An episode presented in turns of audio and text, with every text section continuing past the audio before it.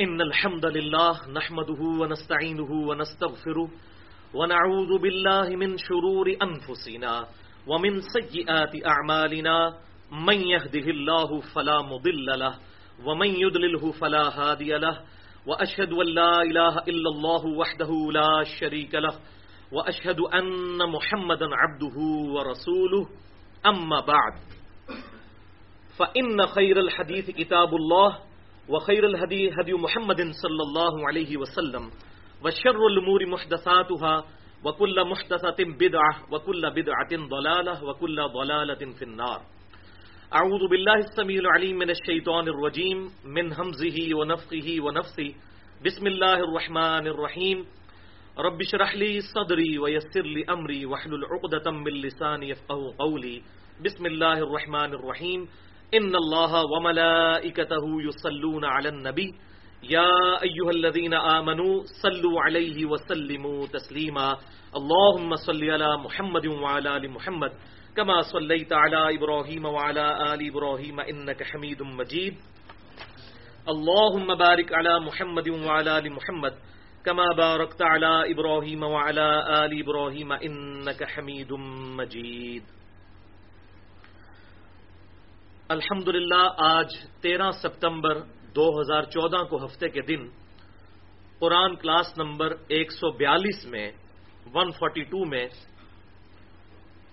ہم ان شاء اللہ تعالی سورت توبہ کی تین کریٹیکل آیات کو ان ڈیٹیل ڈسکس کریں گے۔ یعنی آیت number hundred hundred and one اور ہنڈریڈ اینڈ ٹو، سو، ایک سو ایک اور ایک سو دو۔ اور ہماری یہ گفتگو انشاءاللہ ہماری ویب سائٹ اہل سنت پاک ڈاٹ کام پر، ہمارے یو ٹیوب کے چینل اور ٹیون ڈاٹ پی کے کے چینل انجینئر محمد علی مرزا کے تھرو اپلوڈ ہوگی اور اس کا عنوان ہوگا مسئلہ نمبر نائنٹی سکس، عظمت صحابہ اکرام رضی اللہ عنہم اجمعین، رد منافقین اور سنی شیعہ اختلاف کا تحقیقی جائزہ۔ مسئلہ نمبر چھیانوے، عظمت صحابہ اکرام رضی اللہ عنہم اجمعین، رد منافقین اور سنی شیعہ اختلاف کا تحقیقی جائزہ۔ اس حوالے سے آپ کو ایک ریفرنس پیج مل چکا ہے، جس پہ قرآن پاک میں سورت الطبہ کی یہ تین آیات بھی درج ہیں اور ساتھ ہی ساتھ کراس ریفرنس کے طور پر چھ مختلف مقامات سے آیات درج ہیں۔ انشاءاللہ ہماری یہ آج کی گفتگو ایک ویڈیو بک بننے جا رہی ہے اہل سنت اور اہل تشیع کے اختلاف کے حوالے سے۔ ایک ڈسائسو انشاءاللہ یہ لیکچر ہوگا۔ آج کی گفتگو میں جتنی آیات آئیں گی، میں ان کے نمبرز بھی بتا دوں گا، صورتوں کے نمبر بھی بتا دوں گا۔ کون کون سی صورت ہے اور اس کی کون سی آیت نمبر ہے۔ اور جو احادیث آئیں گی انشاءاللہ، تمام کریٹیکل احادیث کے میں انشاءاللہ انٹرنیشنل نمبر بھی بتا دوں گا۔ علماء حرمین، بیروت اور دارالسلام کی انٹرنیشنل نمبرنگ کے مطابق، جس کے مطابق پوری دنیا میں عربی کتب شائع ہوتی ہیں۔ اس کے باوجود اگر کسی کی کوئی کیوری ہو تو لیکچر کے اینڈ پہ مجھ سے پوچھا جا سکتا ہے، یا بعد میں بھی میرا ای میل ایڈریس ہے Mirza underscore ninety five at Yahoo dot com اس پہ بھی ای میل کر کے جواب لیا جا سکتا ہے۔ الحمد میں روزانہ درجنوں اور بسا اوقات سینکڑوں ای میلز کے جواب فرقہ واریت کی لانت سے بالا تر ہو کر دیتا ہوں۔ اور اللہ تعالیٰ کا شکر ادا کرتا ہوں کہ اللہ تعالیٰ نے ای دعوت کی توفیق دی الیکٹرانک دعوت۔ اور تمہیدن میں آخری بات آج کے لیکچر کے حوالے سے بڑی ضروری ہے وہ کر دوں کہ بھائیوں آپ میں سے اکثر لوگ میرے ماضی کے بارے میں جانتے ہیں کہ میں تقریباً اکتیس سال تک بریلوی رہا اور پھر دو ہزار آٹھ میں کچھ عرصہ دیوبند کے ساتھ بھی گزرا، پھر اہل حدیث کے ساتھ بھی اور اہل تشیعوں کے ساتھ بھی۔ آج بھی میں تمام علماء سے رابطے میں رہتا ہوں، جس کی بھی حق بات ہے قبول کرتا ہوں اور جہاں پر اختلاف ہو تو میں فرقہ واریت کی لانت سے بچتے ہوئے حق بات پہنچانے کی کوشش کرتا ہوں، بغیر کسی کلمہ گو اہل قبلہ کی تکفیر کیے۔ اور یہی ایک مسلمان کا ایٹیچیوڈ ہونا چاہیے۔ اور دوسرا اعلان یہ ہے، جو میں اکثر کرتا ہوں، کہ الحمدللہ میری روٹی دین کے ساتھ نہیں جڑی ہوئی۔ اور یہی وجہ ہے کہ میں نے فرقہ واریت کو تین طلاقیں دے کر اور چار تکبیریں پڑھ کر ہمیشہ کے لیے دفنا دیا ہے۔ اور یہ بات یاد رکھیے کہ جس کی روٹی دین کے ساتھ جڑ جائے وہ کبھی بھی آپ کو حق بات نہیں بتا سکتا۔ اللہ تعالیٰ سے دعا کریں کہ اللہ تعالیٰ اس دن سے پہلے کہ ہماری روٹی ہمارے دین کے ساتھ جڑ جائے۔ اللہ تعالی ہمیں ایمان و عافیت کے ساتھ مدینہ شریف میں موت بقی غرقد میں مدفن اور جنت الفردوس میں اپنے محبوب صلی اللہ علیہ وسلم کے مبارک قدموں میں جگہ عطا فرمائے۔ آمین۔ اب اس تمہیدی گفتگو کے بعد ہم آج کے لیکچر کی طرف بڑھتے ہیں۔ ایک دفعہ دروشی پڑھ لیجیے۔ اللہ صلی علی محمد علی محمد کما صلی تعلی ابراہیم علی ابراہیم انک حمید مجید۔ اللہ مبارک علی محمد علی محمد کما بارکت علی ابراہیم علی ابراہیم انک حمید مجید۔ سورت التوبہ آیت نمبر سو، ایک سو ایک اور ایک سو دو۔ اعوذ باللہ السمیع العلیم من الشیطان الرجیم۔ بسم اللہ الرحمن الرحیم۔ اپنا ریفرنس پیج اپنے سامنے کر لیجیے۔ والسابقون الاولون من المہاجرین والانصار۔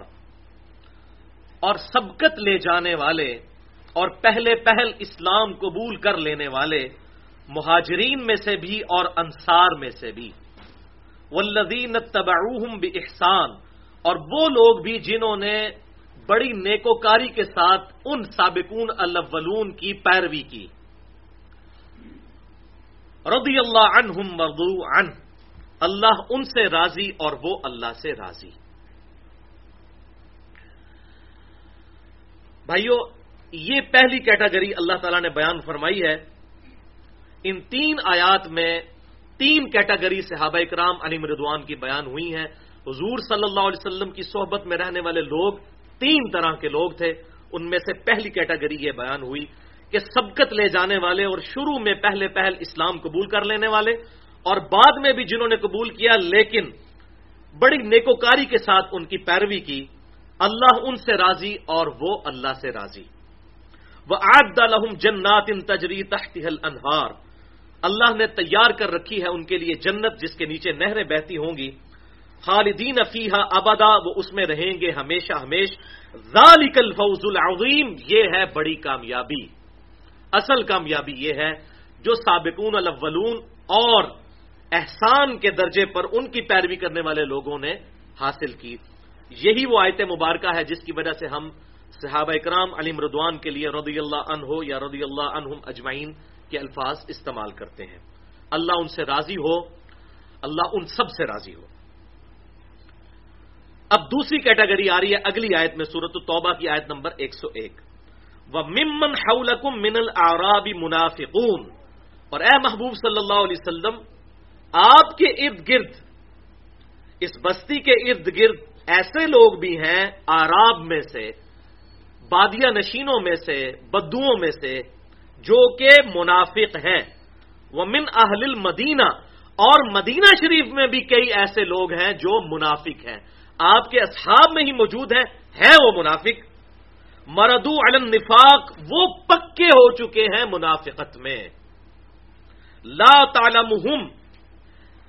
اے محبوب صلی اللہ علیہ وسلم اور آپ کے جانصار صحابہ کرام علی مردوان، تم ان منافقین کو نہیں جانتے۔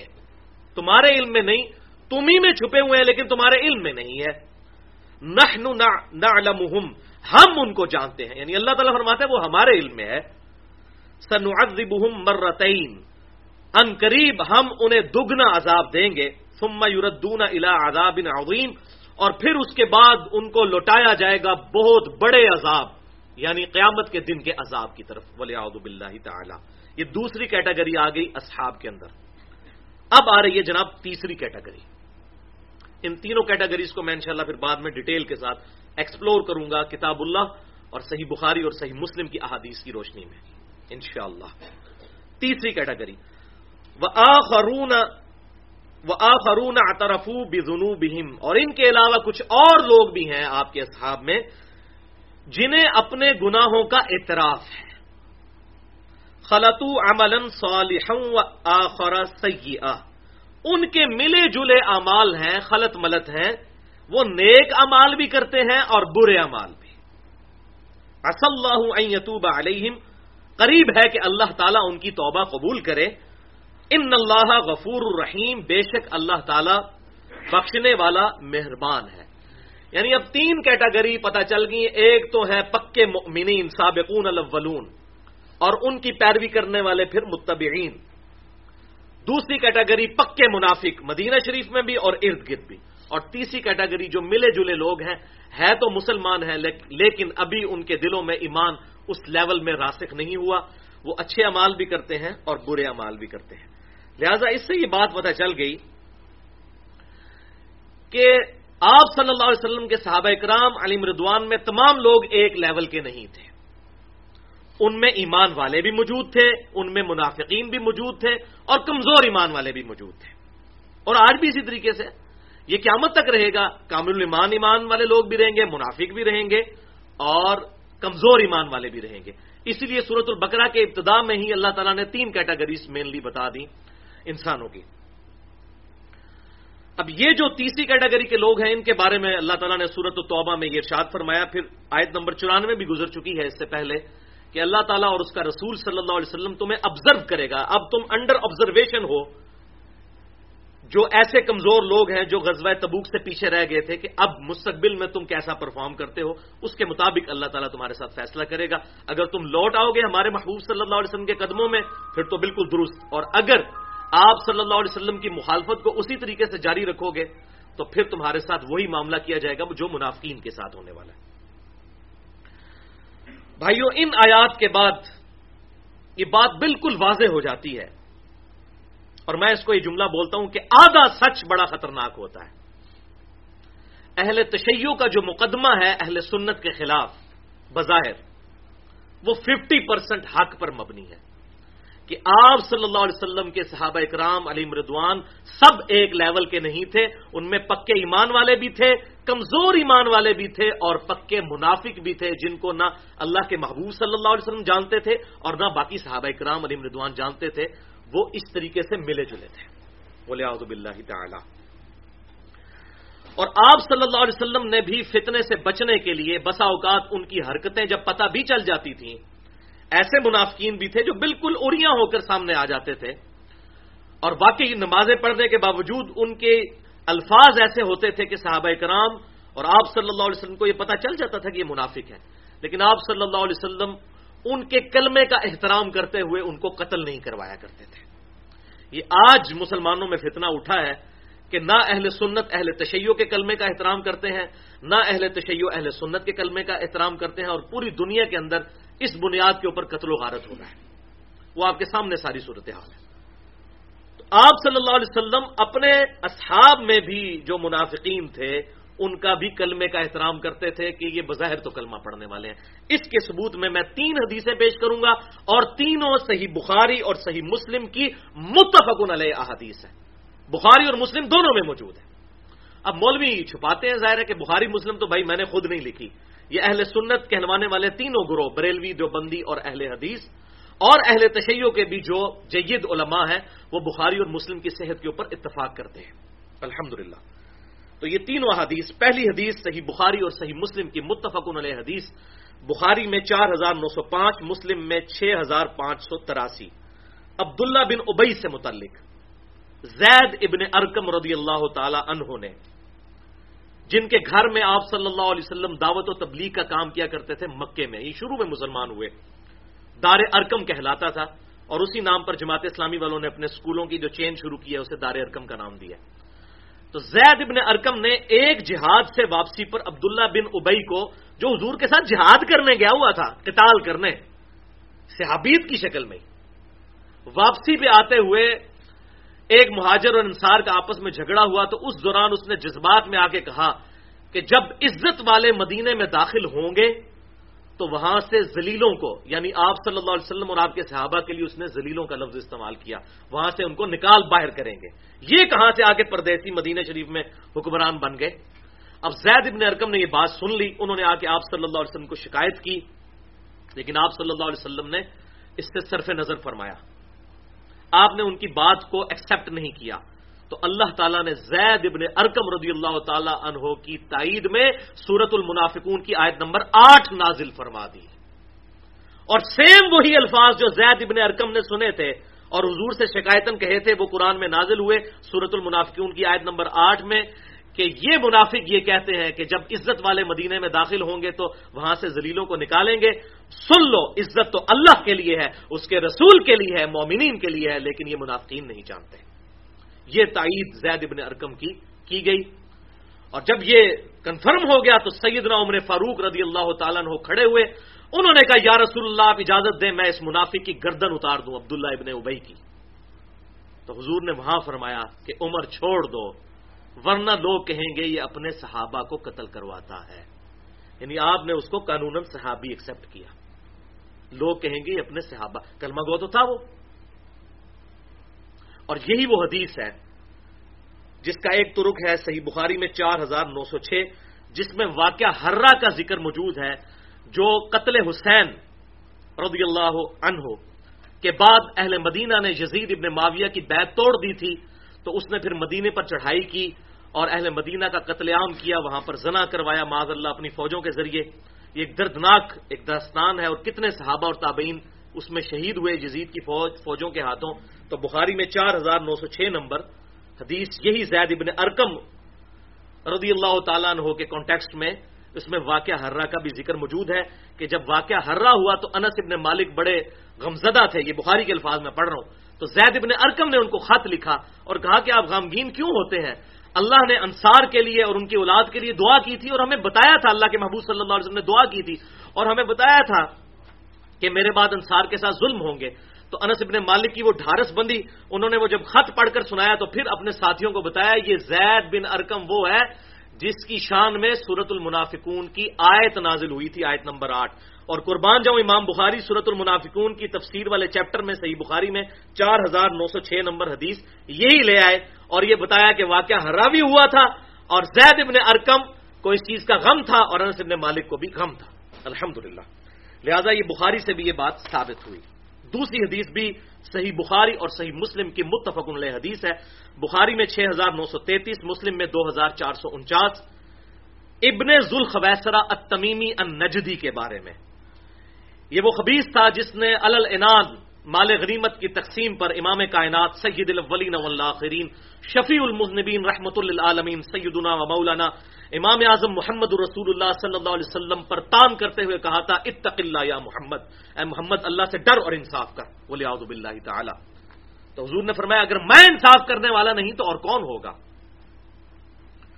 سیدنا خالد ابن ولید کھڑے ہوئے، سیدنا عمر خطاب رضی اللہ تعالیٰ نے کھڑے ہوئے اور کہا، یا رسول اللہ آپ اجازت دیں اس خبیص کی ہم گردن یہاں اتار دیں۔ آپ نے فرمایا کہ چھوڑ دو۔ اگر اس کو قتل کیا تو لوگ کہیں گے محمد اپنے صحابہ کو قتل کرواتا ہے۔ تو ابن ذوالخویسرا تمیمی کے کلمے کا بھی حضور نے احترام کیا۔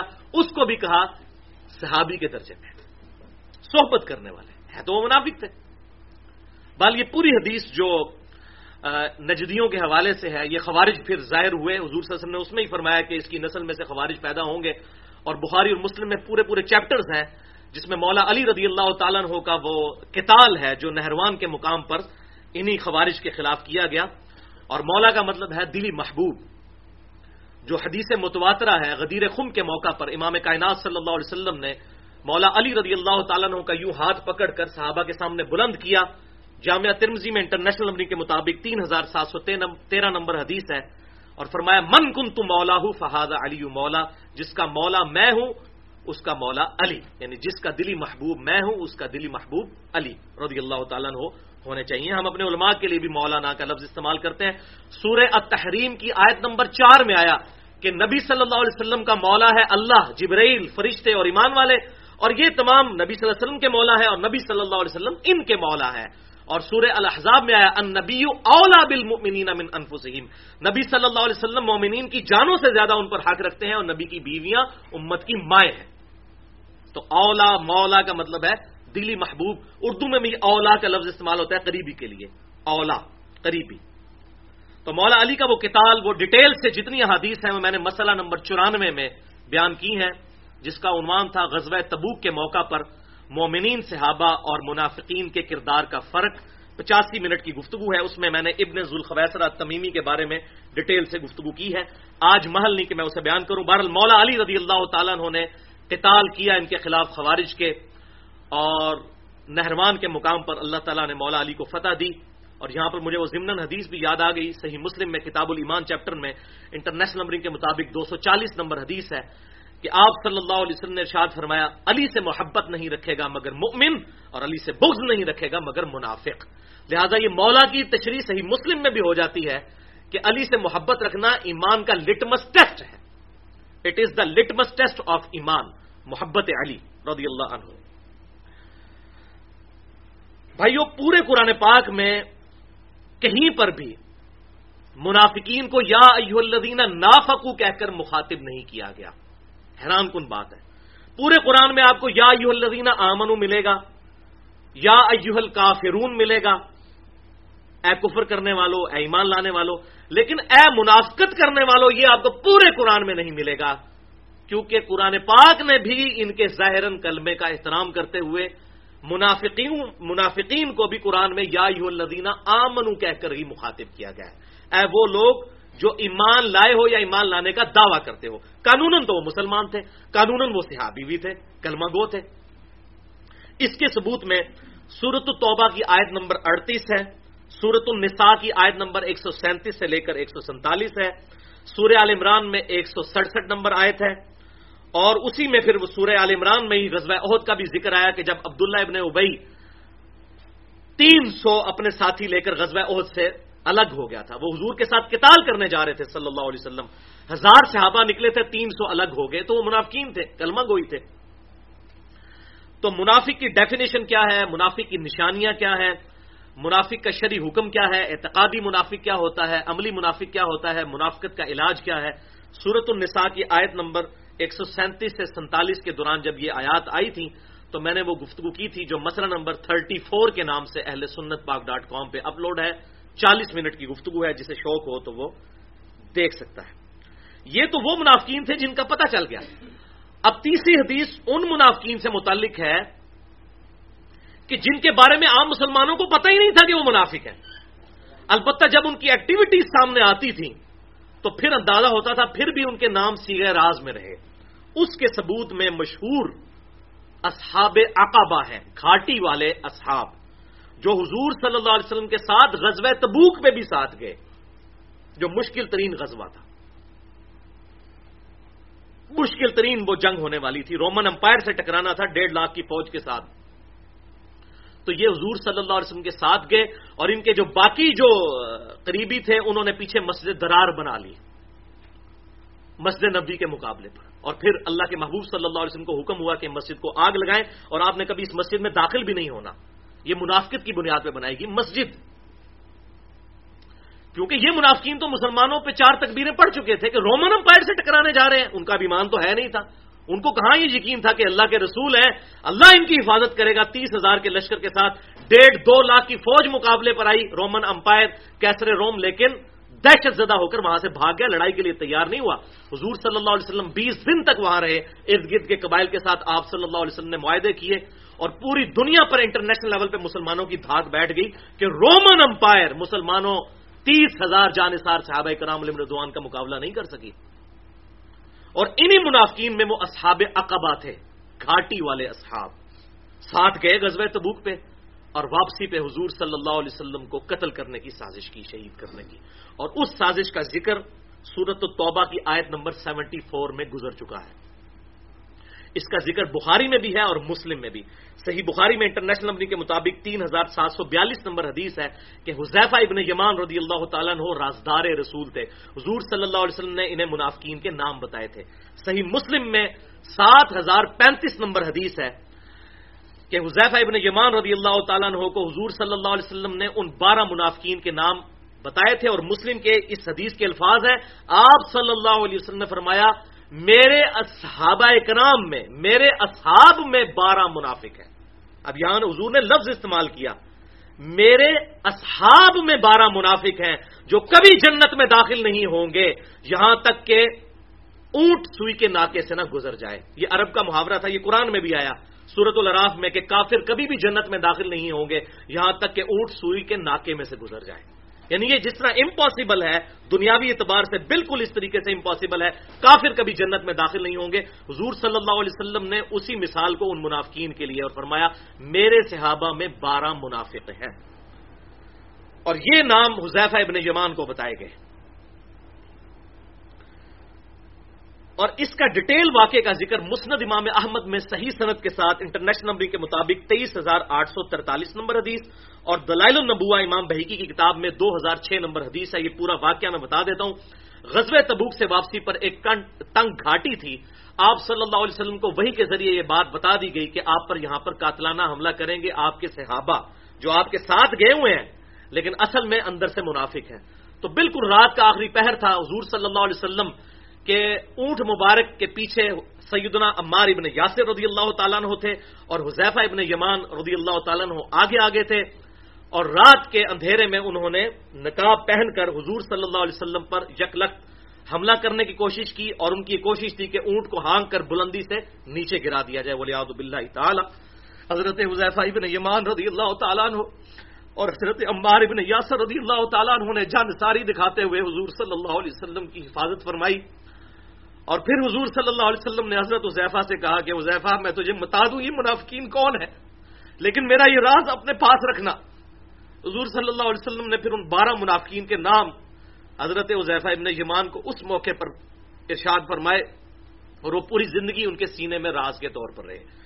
حتیٰ کہ حضرت عمر فاروق رضی اللہ تعالیٰ نے کسی صحابی کا جنازہ ہی نہیں پڑھتے تھے، جس جنازے میں حضرت حضیفہ ابن یمان شریک نہ ہو، کہ کہیں یہ منافق ہی نہ ہو۔ اس طرح کے لوگ بھی حضور صلی اللہ علیہ وسلم کے ساتھیوں کے اندر موجود تھے۔ بارل جانسار بھی موجود تھے، حضرت عمار ابن یاسر اور حضیفہ ابن یمان رضی اللہ تعالیٰ عنہ جیسے لوگ اللہ تعالیٰ ان کی قبر کو نور سے بھرے اور ان کو آپ صلی اللہ علیہ وسلم کے ساتھ یہ جانساری دکھانے کے اوپر اجر عظیم عطا فرمائے۔ اب رہا بھائیوں باقی صحابہ کرام کا معاملہ۔ جو سابقون الاولون ہیں، سیدنا ابو بکر، سیدنا عمر، سیدنا عثمان، سیدنا علی، سیدنا طلحہ، سیدنا زبیر سیدنا ابو عبیدہ ابن جرہ، سیدنا عبد الرحمن بن عوف، سعد ابن ابی وقاص رضی اللہ عنہ مجمعین یہ تو حضور کے ساتھ شروع سے ہی جانسار تھے۔ ان کی مکی دور کی تیرہ سالہ خدمات سامنے تھیں۔ اگر زندگی میں کسی ایک موقع پر کسی سے کوئی چھوٹی سی غلطی ہو جائے تو اس کی پوری زندگی زیرو سے ملٹی پلائی نہیں ہو جاتی۔ اس طرح کی کئی غلطیاں تو تمام سے تھوڑی بہت ہوئی لیکن وہ اس لیول کی نہیں تھی معذ اللہ، استغفر اللہ کے ان میں منافقت تھی۔ مثال کے طور پر صحیح بخاری میں آتا ہے، سیدنا علی رضی اللہ تعالیٰ عنہ سے بھی غلطی ہوئی ایک۔ حضور صلی اللہ علیہ وسلم کا جب معاہدہ لکھا جا رہا تھا صلاح حدیبیہ کا، یہ اہل تشیعوں کے ہاں بھی ملتی ہے، روایت بخاری میں بھی موجود ہے، اہل سنت کے ہاں بھی۔ تو انہوں نے کہا کہ آپ محمد رسول اللہ نہ لکھیں، سہیل ابن عمر نے کہا۔ آپ لکھیں محمد بن عبداللہ، ہم تو آپ کو اللہ کا رسول نہیں مانتے۔ تو آپ صلی اللہ علیہ وسلم نے مولا علی سے کہا کہ اس، میرا نام مٹا دو۔ انہوں نے کہا، یا رسول اللہ، میں کبھی بھی آپ کا نام نہیں مٹاؤں گا۔ حضور کی محبت میں کیا۔ پھر آپ نے کسی اور سے کہہ کے وہ مٹوا کے محمد بن عبداللہ لکھوایا۔ لیکن قربان جاؤں، اسی موقع پر بخاری میں آتا ہے، حضور صلی اللہ علیہ وسلم حضرت علی کی دلجوئی کرنے کے لیے ان کے خیمے میں گئے اور کہا، علی، تو مجھ سے ہے، میں تجھ سے ہوں۔ حضور نے ان کی اس بات کو بھی نافرمانی کے طور پر شمار نہیں کیا۔ اس قسم کے واقعات حضرت عمر سے بھی ہوئے۔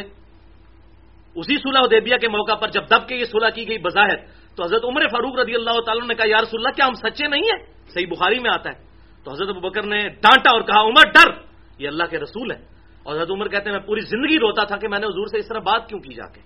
لیکن یہ ایک آدھ واقعے سے کسی کی پوری زندگی زیرو سے ملٹی پلائی نہیں ہو جاتی۔ کہ آپ اس کو منافع کہنا شروع کر دیں؟ منافقین ضرور موجود تھے جو بعد میں پھر ایسے لوگ بھی تھے جن کا نفاق سامنے آیا اور بعض ایسے بھی تھے جو حضور صلی اللہ علیہ وسلم کی وفات کے بعد مرتد بھی ہو گئے۔ ایمان ہی چھوڑ گئے حضور کی وفات کے بعد۔ ان کا ذکر میں انشاءاللہ اینڈ پہ جا کر کروں گا، بخاری اور مسلم کے حوالے سے۔ ابھی ہم جو سابقون الاولون، جو شروع سے ایمان لانے والے، ایمان میں سبقت لے جانے والے لوگ، مولا علی جیسے لوگ، مولا ابو بکر جیسے لوگ، مولا عمر جیسے لوگ، مولا عثمان جیسے لوگ، زید ابن ہارسا جیسے لوگ، سعید ابن زید جیسے لوگ، سعد ابن ابی وقاص جیسے لوگ رضی اللہ عنہ اجمعین۔ ان کی شان میں قرآن پاک کیا کہتا ہے اور صحیح الاسناد احادیث کیا کہتی ہیں۔ میں اس کو ڈسکس کروں۔ تو اس حوالے سے یہ بات سمجھ لیں کہ صحابہ اکرام علی مردوان کی تین مینلی کیٹاگریز تھیں۔ ایمان والوں کی کیٹیگریز جو ایمان لے آئے۔ تین بینچ مارک ہیں۔ پہلے نمبر پہ وہ لوگ ہیں جو ہجرت مدینہ سے پہلے ایمان لے کر آئے یعنی مہاجرین۔ یہ سب سے اعلیٰ درجے کے مسلمان ہیں۔ تو ہجرت پہلا بینچ مارک ہے۔ ہجرت سے پہلے ایمان لانے والے اور ہجرت کے بعد ایمان لانے والے۔ دوسرا بینچ مارک ہے، صلح حدیبیہ سے پہلے ایمان لانے والے اور صلح حدیبیہ کے بعد ایمان لانے والے۔ کیونکہ صلح حدیبیہ سے پہلے ایمان لانے کا مطلب تھا پینٹی اور صلح حدیبیہ کے بعد تو سارے لوگ ایمان لا رہے تھے، کیونکہ مسلمانوں کو غلبہ ہو گیا تھا۔ اور تیسرا بینچ مارک ہے، فتح مکہ سے پہلے ایمان لانے والے اور فتح مکہ کے بعد۔ وہ تو بالکل اینڈ پہ صلح حدیبیہ کے بھی بعد۔ یہ تین بینچ مارک ہیں اور اس میں سے پہلا بینچ مارک تو ہم سن چکے سورت التوبہ کی آیت نمبر سو میں کہ جو مہاجرین ہیں اور انصار ہیں جو سبقت لے گئے، وہ اول نمبر پہ ہیں۔ اگلی جو دو کیٹاگریز کے لوگ ہیں، ان کا ذکر اب آپ کے ریفرنس نمبر ایک پہ اب آ جائے سورت الفتح کی آیت نمبر اٹھارہ۔ اعوذ باللہ من الشیطان الرجیم، بسم اللہ الرحمن الرحیم۔ لقد رضی اللہ عن المؤمنین لقد رضی اللہ عن المؤمنین بے شک اللہ تعالی راضی ہو گیا مومنین سے۔ اذ یبایعونک تحت الشجرہ۔ جبکہ اے محبوب صلی اللہ علیہ وسلم، وہ درخت کے نیچے آپ کی بیعت کر رہے تھے۔ صلح حدیبیہ کے موقع پر جب سیدنا عثمان غنی رضی اللہ تعالیٰ عنہ کی شہادت کی خبر عام ہو گئی، صحیح بخاری میں موجود ہے، تو حضور صلی اللہ علیہ وسلم نے پھر چودہ سو صحابہ جو ساتھ تھے، ان سے بیعت لی، موت کے اوپر بیعت لی۔ کہ اب ہم یہاں سے واپس نہیں جائیں گے جب تک کہ قتل عثمان کا بدلہ نہ لے لیں، لیکن وہ افواہ تھی۔ بعد میں حضرت عثمان غنی آ گئے۔ بال یہ معاملہ اس طریقے سے ہوا۔ تو اللہ تعالیٰ نے فرمایا کہ اللہ ان سے راضی ہو گیا ہے، ان مومنین سے۔ وہ چودہ سو کے قریب کہ جنہوں نے آپ صلی اللہ علیہ وسلم کی بیت کی درخت کے نیچے۔ فعالم معافی قلو تو اللہ تعالیٰ نے جانچ لیا جو ان کے دلوں میں تھا۔ انہوں نے اپنا ایمان ہونا ثابت کر دیا۔ فنزل سکینت علیہم تو اللہ نے ان پر سکینت، سکون نازل فرمایا۔ وہ اصابہم فتح قریبا اور بطور انعام انہیں بالکل قریبی فتح عطا فرما دی یعنی صلح حدیبیہ۔ ایک فتح ہے۔ کیوں فتح ہے؟ کہ پہلی دفعہ کفار مکہ نے مسلمانوں کو ایز اے پاور تسلیم کر لیا تھا۔ اس سے پہلے وہ بدر میں مسلمانوں پر چڑھائی کے لیے آئے، عہد میں آئے، خندق میں آئے، لیکن صلح حدیبیہ کے موقع پر انہوں نے جنگ کرنے کی بجائے صلح کی طرف اپنے آپ کو آبادہ کیا یعنی مسلمانوں کو ایز اے پاور تسلیم کر لیا اور یہیں سے فتح شروع ہوئی اور مسلمانوں کا گراف پھر نیچے نہیں آیا صلح حدیبیہ کے بعد۔ یہاں تک کہ حضرت عمر کے دور میں جا کے پھر دونوں سپر پاورز بھی رومن امپائر بھی گری اور پرشین امپائر بھی۔ اللہ تعالیٰ نے اپنے محبوب صلی اللہ علیہ وسلم کے جانساروں کو دنیا جہان کی دولتیں ان کے قدموں میں ڈھیر فرمائی الحمد دوسرا ریفرنس سورت الفتح کی آیت نمبر انتیس، آخری آیت ہے بڑی مشہور آیت۔ محمد الرسول اللہ محمد صلی اللہ علیہ وسلم اللہ کے رسول ہیں۔ والذین معه اور جو ان کے ساتھی ہیں۔ اشداء علی الکفار۔ وہ کافروں پر تو بڑے سخت ہیں۔ رحما بینہم۔ لیکن آپس میں بڑے نرم دل ہیں، ایک دوسرے کا خیال رکھنے والے۔ لیکن یاد رکھیے گا، یہ تمام صحابہ کے بارے میں نہیں ہے۔ یہ صلح حدیبیہ کے موقع پر آیات نازل ہوئی ہیں۔ اس سے مراد بعد کے لوگ نہیں ہیں۔ یہ وہ چودہ سو صحابہ کی شان ہے۔ اسی لیے میں نے اوپر وہ آیت رکھی تھی کہ اللہ کس سے راضی ہوا؟ صلح حدیبیہ کے۔ اور انہی کے کانٹیکس میں یہ آخری آیت اسی صورت کی آ رہی ہے کہ یہ وہ صحابہ ہے اب یہ پکڑ کے وہ فتح مکہ کے بعد جو معافی مانگ کے مسلمان ہوئے، پوری زندگی اسلام کی پیٹ میں چھڑا گھونپتے رہے اور بعد میں موت کے ڈر سے کلمہ پڑھ لیا، ان کے اوپر یہ آیات لگانا تو یہ قرآن پاک کے ساتھ خیانت کرنا ہے۔ اور اپنا لکما قرآن کے منہ میں ڈالنے والی بات ہے۔ اس سے بڑی کوئی خیانت نہیں ہو سکتی۔ تو یہ میں نے کانٹیکس کے طور پہ بتایا کہ یہ کس کے لیے وہ چودہ سو صحابہ جنہوں نے اصحاب شجرا جن کو کہا جاتا ہے۔ یہ آپس میں نرم دل ہے کافروں پر سخت ہے تراہم رکان سجدیں تغون فضل من اللہ وردوانا تم انہیں دیکھو گے سجدے کی حالت میں بھی اور رکوع کی حالت میں بھی اپنے رب کا فضل تلاش کرتے ہوئے اور اس کی رضا کے حصول کے لیے۔ سیما فی وجوہ من اثر سجود ان کے چہرے سے ان کے سجدوں کی علامات، ان کے چہرے کی رونق بتاتی ہے۔ اور کئی کو پریکٹیکلی مراب بھی ڈلے ہوئے تھے، جس کو ہم کہتے ہیں نشان پڑ جانا سجدے کا۔ ضروری نہیں کہ سب کو پڑھے، لیکن بار ان کے چہرے پر رونق تھی، ان کی رات کی عبادتوں کی۔ اور اللہ کے حضور جھکنے کی۔ ذالک مسلحم فتورا ان کی مثال اللہ نے ان کی صفات تو تورات میں بیان کی تھی اصحاب رسول صلی اللہ علیہ وسلم کی۔ وہ مسلحم فل انجیل اور ان کی مثال انجیل میں بھی آئی تھی۔ لیکن یہ وہ پرٹیکولر لوگ ہیں جو صلح حدیبیہ سے پہلے مسلمان ہوئے۔ کسر ان اخرج شب آہ ان کی مثال اس کھیتی کی سی ہے جس کی کومپل نکلے۔ فآزرہ پھر وہ مضبوط ہو، تقویت پکڑے۔ فس تب لوا فس اور پھر وہ مضبوطی کے ساتھ سیدھی کھڑی ہو جائے جیسے ایک کومپل پھوٹتی ہے۔ سوقی، اپنے تنے پر۔ یو عجب بہم الکفار۔ اور ایسی کھیتی یہ پھیل جائے کہ وہ کسان کو بھلی معلوم ہو۔ آپ صلی اللہ علیہ وسلم اکیلے تھے اور پھر اب آپ کے ساتھ اتنی جانصار صحابہ کی جماعت تیار ہو گئی۔ یہ پوری ایک فصل تیار ہو گئی۔ اب اس کھیتی کا کسان یعنی آپ صلی اللہ علیہ وسلم، اس کھیتی کو دیکھتے ہیں تو خوش ہوتے ہیں۔ یہ مثال کے طور پر بیان فرمایا گیا۔ لیغیظ بہم الکفار، تاکہ کافروں کے دل جلیں۔ وعد اللہ الذین آمنوا وعملوا الصالحات۔ اللہ نے وعدہ کیا ہے ایمان والوں کے ساتھ، جو ایمان لائیں اور نیک امال کریں، منہم مغفرتم و اجرن عظیمہ ان میں سے جو ہوں گے، ان کے لیے اجر عظیم ہے اور مغفرت ہے۔ اب یہاں بھی آپ دیکھ لیں، صحابہ کے بارے میں کہا، ان میں سے۔ تمام صحابہ نہیں من ہم ان صحابہ میں سے بھی جو صحیح مان والے ہوں گے، جو نیک امال کریں گے مستقبل میں بھی۔ اور مغفرت والے ہوں گے اور وہ بخشش والے ہوں گے۔ یہ من ہم اس طرف جو جا رہا ہے، اس کی تفصیل میں اگلی آیات میں خود کر دوں گا انشاءاللہ کہ من ہم کا لفظ کیوں استعمال کیا گیا۔ تیسرا ریفرنس سورت الحدید کی آیت نمبر دس۔ یہ ہے وہ تیسرا بینچ مارک مالکم اللہ تم فقوفی سبیل اللہ اور تمہیں کیا ہوا ہے کہ تم اللہ کی راہ میں خرچ نہیں کرتے؟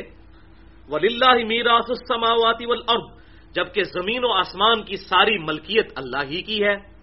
لا یستوی منکم من انفق من قبل الفتح وقاتل۔ تم میں سے جو لوگ فتح مکہ سے پہلے ایمان لے کر آئے اللہ کی راہ میں انہوں نے خرچ کیا اور اللہ کی راہ میں جہاد اور قتال کیا، وہ کبھی بھی برابر نہیں ہو سکتے۔ الائی کا آدم درجہ، وہ تو درج میں بہت بلند ہے من الزین انفقو من بعد وقاتلو وقاتلو ان لوگوں سے کہ جو بعد میں ایمان لے کر آئے اور انہوں نے بعد میں قتال کیا۔ یعنی فتح مکہ سے پہلے ایمان لانے والے لوگ اور بعد والے کبھی بھی برابر نہیں ہو سکتے۔ لیکن وہ کل وعد الحسنہ، اب جو ایمان لے آئے ہیں، سب کے ساتھ اللہ تعالیٰ کا اچھا وعدہ ہے۔ جو صحیح طریقے سے اب بھی پرفارم کرے گا، تو یہ نہیں کہا جائے گا کہ تم جونیئر مسلمان ہو اور وہ سینئر مسلمان ہے۔ ان کا مرتبہ اپنی جگہ، لیکن تمہارے لیے بھی اللہ تعالیٰ نے سب کے لیے اچھا وعدہ رکھا ہے۔ واللہ بما تعملون خبیر اور اللہ تعالی خوب جانتا ہے جو وہ امال کر رہے ہیں۔ یعنی اوپن لائسنس نہیں دے دیا کہ امال کی بنیاد پہ فیصلہ ہونا ہے۔ یہ نہیں کہ خالی کلمہ پڑھ لیا تو اب جنت جو ہے گارنٹیڈ ہو گئی ہے۔ حضور کو دیکھ لیا تو اب گارنٹیڈ ہو گئی ہے۔ اس طریقے سے نہیں ہوگا۔ اللہ تعالیٰ تمہارے امال سے باخبر ہے۔ دیکھے گا۔ اب اسی کانٹیکس میں امام کائنات صلی اللہ علیہ وسلم کی چار کریٹیکل احادیث اور چاروں ہی صحیح بخاری اور صحیح مسلم سے ہیں۔ آپ اندازہ کریں۔ میں باہر نہیں نکل رہا، اس لیے کہ وہ پھر بعد میں کوئی ایسا چکر نہ کریں۔ اگر باہر بھی نکلوں گا تو جو بالکل ایگریڈ اپان حدیث ہوگی بخاری اور مسلم کے علاوہ، اگر میں وہی حدیث پیش کروں گا۔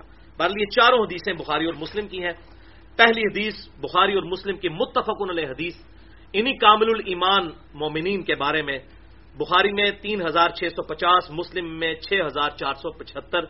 آپ صلی اللہ علیہ وسلم نے فرمایا، سب سے بہتر زمانہ میرا ہے۔ اس کے بعد ان کا جو میرے بعد آئیں گے اور اس کے بعد ان کا جو ان کے بعد آئیں گے۔ یعنی آپ صلی اللہ علیہ وسلم کے صحابہ اکرام، آپ کے تابعین اور پھر ان کے آگے تبا تابعین۔ یہ بہترین زمانہ ہوگا۔ اور تیسرے ایک اور ترک میں آتا ہے کہ تبا تابعین کے لیے بھی۔ اس میں تو تابعین تک آیا تبا تابعین والا ترک بھی صحیح مسلم میں موجود ہے۔ پھر فرمایا آپ صلی اللہ علیہ وسلم نے اس کے بعد امانت میں خیانت کرنے والے لوگ آئیں گے۔ یعنی جیسے ہی یہ تاب، تبا تابعین فوت ہونا شروع ہوں گے تو دین میں پولوشن زیادہ آنی شروع ہو جائے گی۔ نمبر ایک، امانت میں خیانت کرنے والے، نمبر دو، جھوٹی گواہی دینے والے، اور نمبر تین، موٹاپے کو پسند کرنے والے۔ ظاہر ہے پوری دنیا میں مسلمانوں کی حکومت پھیل جائے پھر لوگوں کو گھر بیٹھے ہوئے سارے وظیفے لگے ہوئے تھے، حرام خوریوں کی عادت پڑ گئی تھی، اور پیٹ پھر لوگوں کے نکلتے تھے۔ تو یہ تین چیزیں عام ہو جائیں گی۔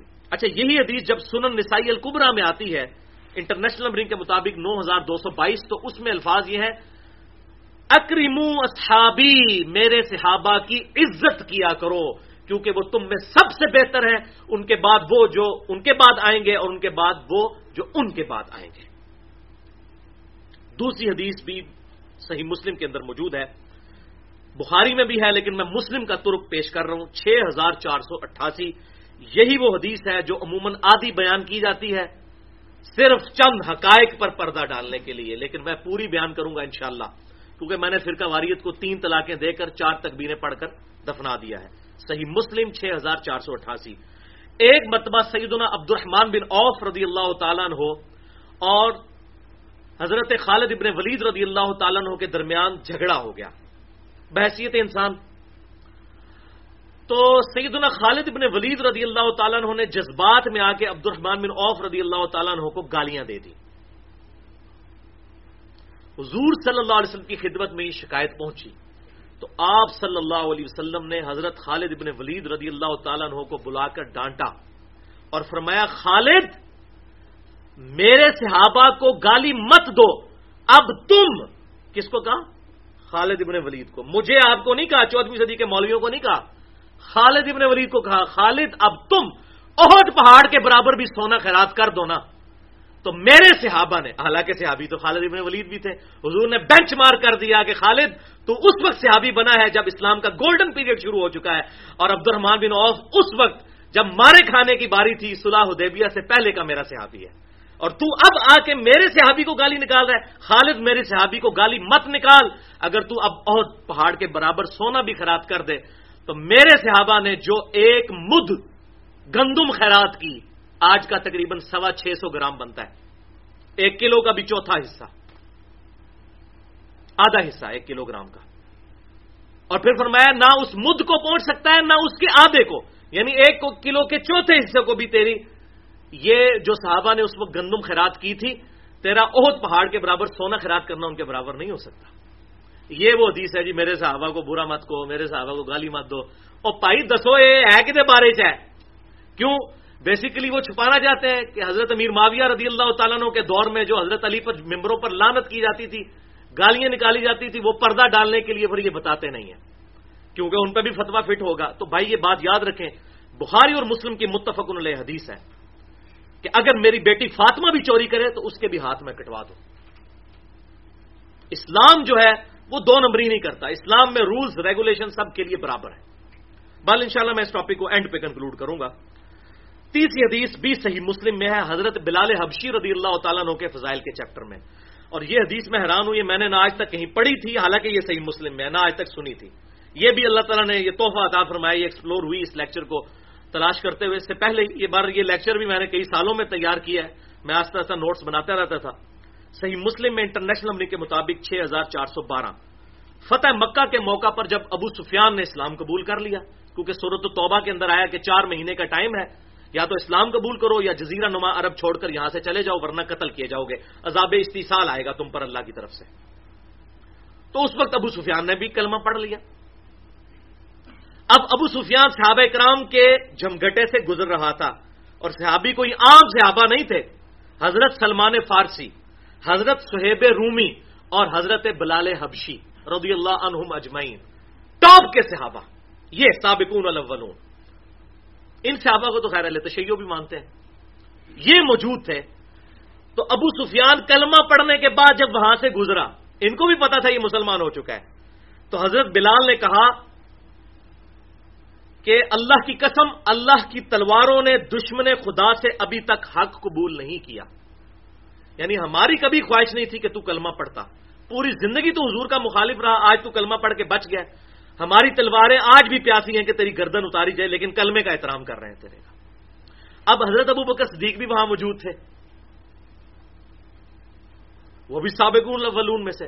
تو حضرت ابو بکر صدیق نے حضرت بلال کو ڈانٹا اور کہا کہ تو نے ابو سفیان کے بارے میں ایسی بات کیوں کی؟ وہ نیو مسلم ہے اور مکے کا سردار ہے، اس کا دل دکھ جائے گا۔ ہم بھی ہوتے تو شاید یہی مشورہ دیتے۔ ڈانٹ کے حضور صلی اللہ علیہ وسلم کی خدمت میں حاضر ہوئے اور پورا واقعہ سنایا۔ یا رسول اللہ صلی اللہ علیہ وسلم، اس طرح بلال نے بات کی تھی تو میں نے ان کو ڈانٹا۔ انہوں نے آ کے اپنی ایفیشنسی شو کی کہ میں نے اس کو ڈانٹا کہ دیکھو، نیا نیا مسلمان ہوا ہے۔ آپ حیران ہوں گے۔ حضور صلی اللہ علیہ وسلم نے حضرت ابو بکر کو ڈانٹا۔ فرمایا، ابو بکر، جا کے معافی مانگ، تو نے بلال کا دل دکھا دیا۔ اس سے آپ اندازہ کریں، حضور کو بھی یہ بات پتا تھی کہ یہ لوگ ڈر کے کلمہ پڑھنے والے لوگ ہیں۔ کبھی بھی یہ بلال حبشی اور سلمان فارسی اور سہیب رومی اور ابو بکر صدیق اور عمر فاروق اور عثمان غنی اور علی المرتدا کے برابر نہیں ہو سکتے۔ حضرت ابو بکر واپس آئے، آ کے ان صحابہ سے معافی مانگی کہ تمہارا دل میں نے دکھایا۔ حالانکہ دل تو دکھا تھا ابو سفیان کا، لیکن حضور صلی اللہ علیہ وسلم کو یہ بات پتا تھی کہ اصل تو میرے جانسار یہ لوگ ہیں۔ بہرل ہم حضرت ابو سفیان کو بھی رضی اللہ تعالیٰ ہو کہتے ہیں ان کے کلمے کا۔ احترام کرتے ہیں۔ تو ابو سفیان اور ان کے بیٹے معاویہ بن ابی سفیان، انہوں نے فتح مکہ پر کلمہ پڑھ کے اسلام قبول کیا۔ چوتھی حدیث صحیح بخاری کے اندر ہے، جس کو میں کہتا ہوتا ہوں کڑوی گولی۔ یہ حدیث جو ہے، یہ کڑوی گولی ہے۔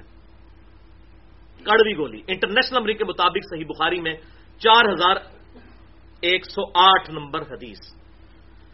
جب تحکیم کا مسئلہ ہوا جنگ صفین کے بعد، تو اس وقت حضرت امیر معاویہ رضی اللہ تعالیٰ مدینہ شریف میں آئے۔ لوگوں کو جمع کر کے خطبہ دیا۔ اس خطبے میں اہل مدینہ سارے جمع تھے۔ حضرت عبداللہ ابن عمر رضی اللہ تعالیٰ نے اس مجلس میں نہیں گئے۔ تو حضور صلی اللہ علیہ وسلم کی زوجہ محترمہ سیدہ حفصہ رضی اللہ تعالی عنہا جو حضرت عبداللہ ابن عمر کی بہن بھی تھیں، انہوں نے عبداللہ بن عمر کو ڈانٹا اور کہا کہ جاؤ معاویے کی تقریر جا کے سنو، وہ کیا کہتے ہیں؟ اور بھائی تو وہاں جا، کہیں ایسا نہ ہو کہ تیری غیر موجودگی کی وجہ سے کوئی فتنہ شمار کر لیا جائے۔ کیونکہ جو حاضر نہیں ہوتا تھا، سمجھا جاتا تھا، یہ اب غدار ہے، یہ امیر معاویہ کی بیعت نہیں کرنا چاہتا۔ تو خیر، حضرت عبداللہ بن عمر رضی اللہ تعالیٰ ہو اس تقریر میں چلے گئے۔ صحیح بخاری چار ہزار ایک سو آٹھ۔ اور غزوہ خندق کے چیپٹر میں ہے یہ حدیث۔ آپ حیران ہوں گے کہ غزوہ خندق کے چیپٹر میں کیوں ہے؟ امام بخاری لے کر آئے، وہ میں بعد میں بتاتا ہوں۔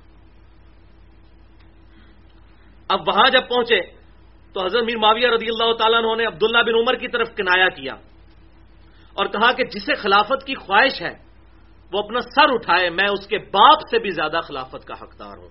ولی آزب اللہ تعالی یعنی عبداللہ بن عمر کو کہا کہ میں تیرے باپ حضرت عمر سے بھی زیادہ خلافت کا حق مجھے ہے۔ ولی آزب اللہ تعالیٰ یہ جرت کبھی حضرت علی نے نہیں کی، صحیح بخاری اٹھا کے دیکھ لیں۔ حضرت ابو بکر صدیق رضی اللہ تعالیٰ کا فضائل کا چیپٹر ہمارے ریسرچ پیپر میں بھی حدیث لکھی ہے۔ حضرت علی کے بیٹے نے پوچھا، بتائیے رسول اللہ کے بعد امت میں سب سے افضل کون ہے؟ تو حضرت علی نے کہا کہ ابو بکر۔ پوچھا، کون؟ اس کے بعد کون؟ فرمایا، عمر۔ تو کہتے ہیں، میں نے پھر خیال کیا کہ تیسرے نمبر پہ حضرت عثمان کا نام لیں گے تو میں نے کہا، تیسرے نمبر پہ تو آپ ہی ہوں گے۔ تو حضرت علی نے کہا کہ میں تو عام مسلمانوں میں سے ایک مسلمان ہوں۔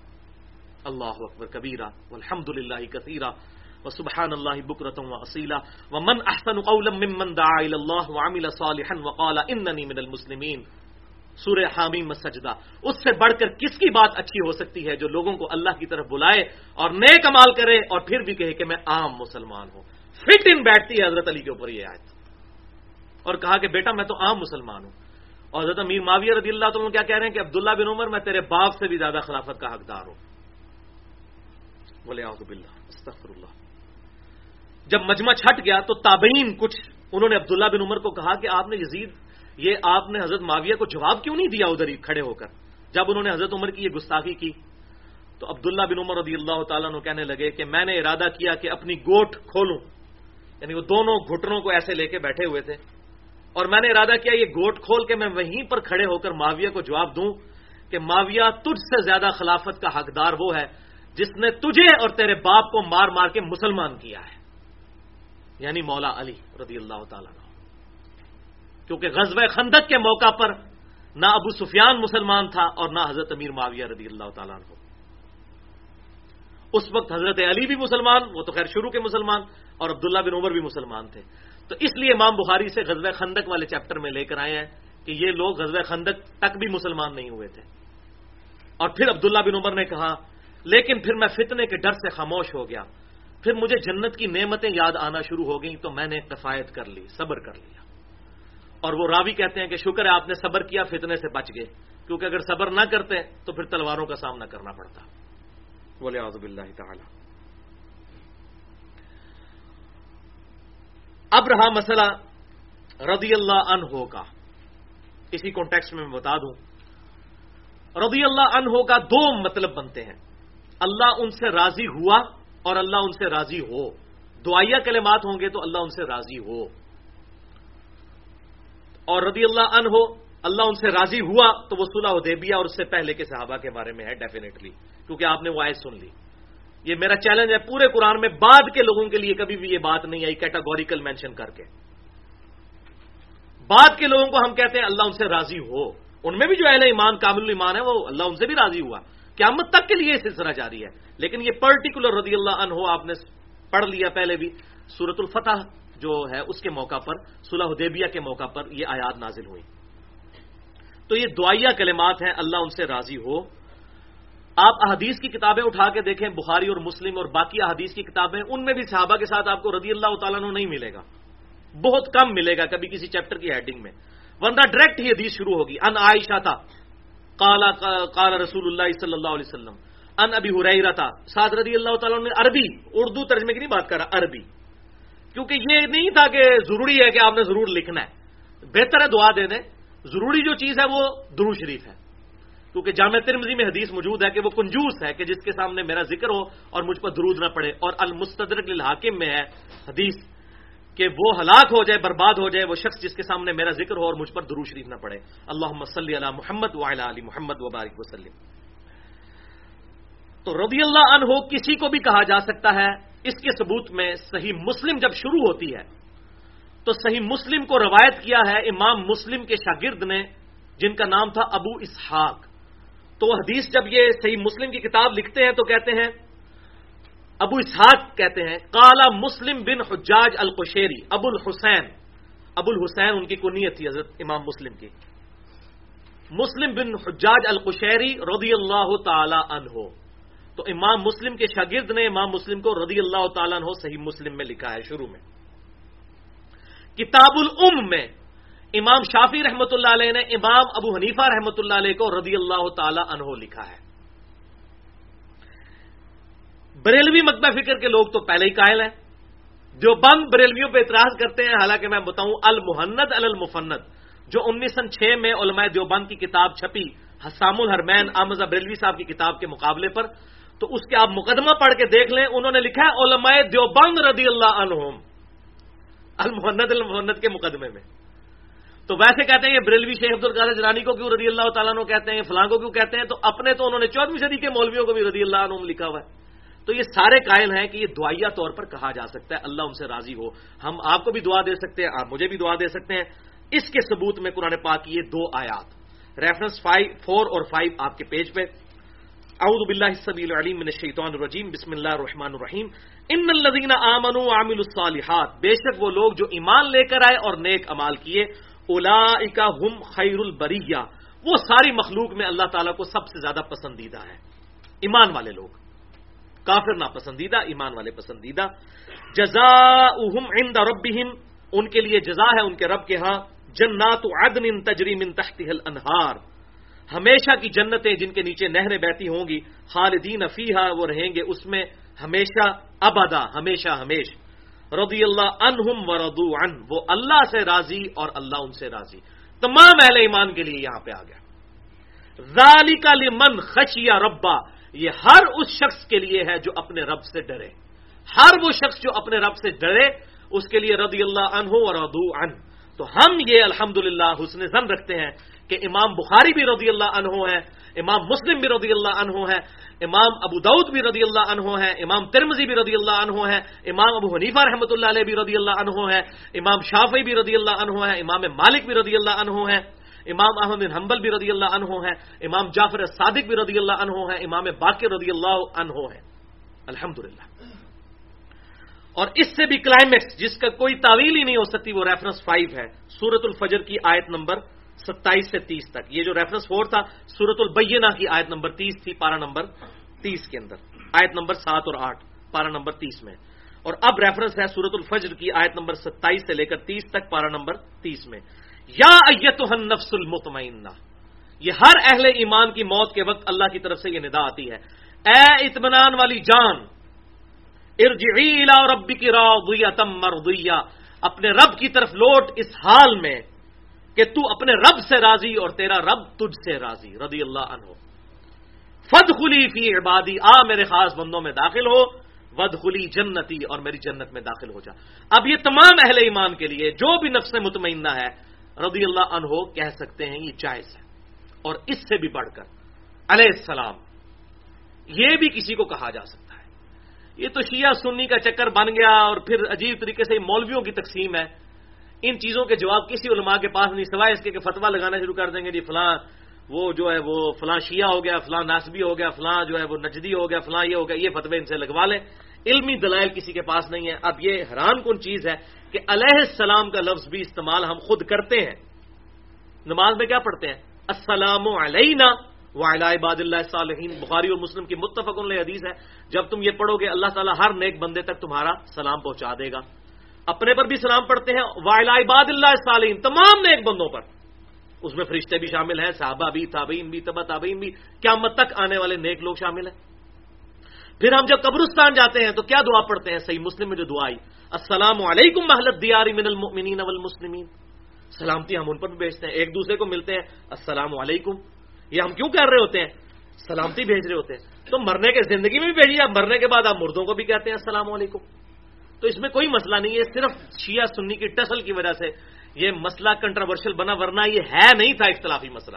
اس طریقے سے۔ اس کے ثبوت میں میں آپ کو حیران کن بات بتاؤں صحیح بخاری میں۔ انٹرنیشنل نمبرنگ کے مطابق چھ ہزار تین سو اٹھارہ نمبر حدیث میں امام بخاری رحمت اللہ علیہ نے سیدہ فاطمہ اور مولا علی رضی اللہ تعالیٰ عنہ کے ساتھ علیہ السلام لکھا ہے۔ ان دونوں پر سلامتی ہو۔ علیہ السلام۔ صحیح بخاری میں تین ہزار سات سو اڑتالیس نمبر حدیث انٹرنیشنل نمبر کے مطابق امام حسین کے ساتھ امام بخاری نے امام حسین کے فضائے والے چیپٹر میں یہ حدیث لی، امام حسین علیہ السلام انہوں نے لکھا۔ اور یہ خالی امام بخاری نہیں، امام ابو دعود نے انٹرنیشنل نمبر کے مطابق چار ہزار چھ سو چالیس نمبر حدیث میں مولا علی کے ساتھ علی علیہ السلام لکھا۔ اور خالی امام ابو دعود نہیں، امام ترمزی نے بھی انٹرنیشنل نمبر کے مطابق دو ہزار دو سو چھبیس نمبر حدیث میں امام علی علیہ السلام لکھا، سیدنا علی کے ساتھ علیہ السلام لکھا۔ الحمد تو یہ ہماری کریٹیکل گفتگو اس حوالے سے مکمل ہوئی۔ اب آخری حصے کی طرف آتے ہیں، جو آپ کے پیج پہ ریفرنس نمبر سکس آخری ریفرنس ہے، انشاءاللہ اس کو میں نے ڈسکس کرنا ہے۔ ایک دفعہ دروشی پڑھ لیجیے۔ اللہ صلی علی محمد علی محمد، کما صلی تعلی ابراہیم وعلی علی ابراہیم انک حمید مجید۔ اللہ مبارک علی محمد علی محمد کما بارک تعلی ابراہیم وعلی آل ابراہیم انک حمید مجید بھائیو، یہ سب سے کریٹیکل گفتگو ہے۔ بڑا اٹینٹو ہو کے سننا ہے اسے۔ پوری توجہ رکھنی ہے، کیونکہ یہ اب نازک ترین مرحلے میں ہماری گفتگو داخل ہو چکی ہے۔ ریفرنس نمبر سکس سورت الحجرات کی آیت نمبر چودہ اور پندرہ۔ اعوذ باللہ السمیع العلیم من الشیطان الرجیم۔ بسم اللہ الرحمن الرحیم۔ قالت الاعراب آمنا. یہ بدو لوگ، پینڈو لوگ، عرابی لوگ فخریہ کہتے ہیں، ہم ایمان لے کر آئے۔ اے نبی، تم پر یہ احسان جتاتے ہیں۔ قل لم تؤمنو اے محبوب صلی اللہ علیہ وسلم، تم فرماؤ کہ تم ایمان نہیں لے کر آئے۔ ولاکن قولو اسلمنا، بلکہ تم یہ کہو کہ ہم نے اسلام قبول کیا ہے۔ ولما ید خل ایمان فی قلوبکم اور ابھی ایمان تمہارے دلوں میں داخل ہی نہیں ہوا۔ ایمان کہاں سے لے آئے؟ ایمان والوں نے تو پھینٹیاں کھائی ہوئی ہیں مکے میں۔ سلح ادیبیا سے پہلے کیا کیا انہوں نے تکلیفیں اٹھائی ہوئی ہیں؟ آج آ کر ہمارے محبوب پر احسان جتاتے ہو؟ وہ ان اللہ و رسول اگر تم بھی اللہ کی اطاعت کرو گے اور اس کے رسول کی یعنی کنٹینیوسلی آپ اطاعت اختیار کرو، لا یا لتکم من اعمالکم شیئا، اللہ تعالیٰ تمہارے اعمال میں سے کسی چیز کو کم نہیں کرے گا۔ ان اللہ غفور رحیم، بے شک اللہ تعالیٰ بخشنے والا مہربان ہے۔ تم بھی اگر اپنے آپ کو صحیح طریقے سے پرفارم کرو گے تو تمہارا ایمان بھی اسی طرح ایکسپٹ ہوگا، جس طرح کے باقی مسلمانوں کا۔ لیکن ابھی یہ دعویٰ نہ کرو۔ اور یہی وہ لوگ تھے جو حضور کی وفات کے بعد مرتد ہوئے۔ وہ میں آپ بتاؤں گا بخاری اور مسلم سے انشاءاللہ۔ انما المؤمنون الذين امنوا بالله اب یہ بھی سن لو، کان کھول کر تم ایمان کا دعویٰ کرتے ہو، ہے مسلمانوں۔ ابھی تم ایمان والے نہیں ہوئے، جان لو، بے شک ایمان والے تو وہ ہیں جو ایمان لاتے ہیں اللہ پر اور اس کے رسول پر، وہ رسول ہی، ثم لم یرتابو۔ اور پھر کسی شک میں نہیں پڑتے۔ جب بھی قربانی مانگی جائے گی، فوراً اپنے آپ کو پیش کریں گے۔ یا رسول اللہ، جان حاضر ہے۔ شک میں نہیں پڑے۔ وہ جاہدو بھی اموال و انفسم فی سبیل اللہ۔ اور ان کی نشانی یہ ہے کہ انہوں نے اپنی مال اور اپنی جان کے ذریعے، اپنے مال اور جان کے ذریعے اللہ کی راہ میں جہاد کیا۔ الا الصادقون، ایسے لوگ ہیں اصل میں سچے۔ یہ اگر اپنے آپ کو کہیں نا کہ ہم مؤمن ہیں، ابو بکر، عمر، عثمان و علی رضی اللہ عنہم اجمعین، یہ کہیں تو یہ جچتا ہے۔ تم لوگ نہیں۔ تو بھائیو، یہاں پر وہ تیسری کیٹیگری جو ہم نے سورت التوبہ کی آیت نمبر ایک سو دو میں پڑھی تھی کہ ابھی ایسے لوگ ہیں جو ملے جلے امال کرتے ہیں، اللہ تعالیٰ ان کے امال کو مستقبل میں دیکھے گا۔ یہ وہی آراب ہے جن کا یہاں پر ذکر آیا۔ وہ اہل مدینہ میں سے بھی تھے اور ارد گرد کے گاؤں ایریا میں سے بھی تھے۔ اور انہی لوگوں کی وجہ سے مسلمانوں کی اسٹرینتھ کا جو ریشو پروپورشن ہے وہ کم ہو گیا۔ وہ کس طریقے سے؟ سورت الانفال کے اندر ذکر آیا پہلے کہ ایک مسلمان دس پر بھاری ہے۔ آیت نمبر پینسٹھ میں۔ ایک مسلمان دس کافروں پر بھاری ہے۔ پھر آیت نمبر چھیاسٹھ میں آئے کہ مسلمانوں، اللہ نے تمہاری کمزوری کو جانچ لیا ہے۔ کیوں؟ کہ وہ جو ایک دس پر بھاری تھا، وہ تو شروع کے مسلمان تھے۔ اب تیزی سے لوگ مسلمان قبول، اسلام قبول کر رہے تھے تو اوور آل ریشو گر گئی۔ تو اب ایک مسلمان دو کافروں پر بھاری ہوگا۔ ایک دس کی نسبت ڈراپ ہو کر ایک دو پر آ گئی۔ آیت نمبر چھیاسٹھ میں سورت الانفال کی۔ اور اس کی پریکٹیکل مثال غزب ہنین بھی ہے۔ غزب ہنین کے موقع پر جو کچھ ہوا، آیت نمبر اسی غزب ہنین کی۔ سورت التوبہ کے اندر آیت نمبر اسی میں آیا کہ مسلمانوں نے کہا، آج تو ہم بہت زیادہ کثرت میں ہیں۔ بارہ ہزار کا لشکر تھا، بنو ثقیف کے ساتھ لڑائی ہوئی۔ بارہ ہزار لشکر میں سے صرف اسی بندے حضور کے ساتھ رہ گئے، باقی سب میدان جنگ چھوڑ کے بھاگ گئے۔ صرف اسی لوگ۔ اور پھر حضور صلی اللہ علیہ وسلم آگے بڑھے اور آپ صلی اللہ علیہ وسلم نے رجز پڑا کہ میں اللہ کا پیغمبر ہوں، اس میں کوئی شک نہیں، میں جھوٹا نہیں ہوں۔ انا ابن عبد المطلب میں عبد المطلب کا بیٹا ہوں۔ حضور صلی اللہ علیہ وسلم آگے گئے، پھر حضرت عباس بن عبد المطلب نے آواز لگائی کہ کہاں ہے اصحاب بدر، کہاں ہے اصحاب عہد پھر سارے واپس آئے حضور صلی اللہ علیہ وسلم کی اس جو ہے وہ جانفشانی کی برکت کی وجہ سے باقیوں کا حوصلہ بنا اور اللہ تعالیٰ نے مسلمانوں کو غالب فتح دی اور ہزاروں اونٹ مال غنیمت میں ملے۔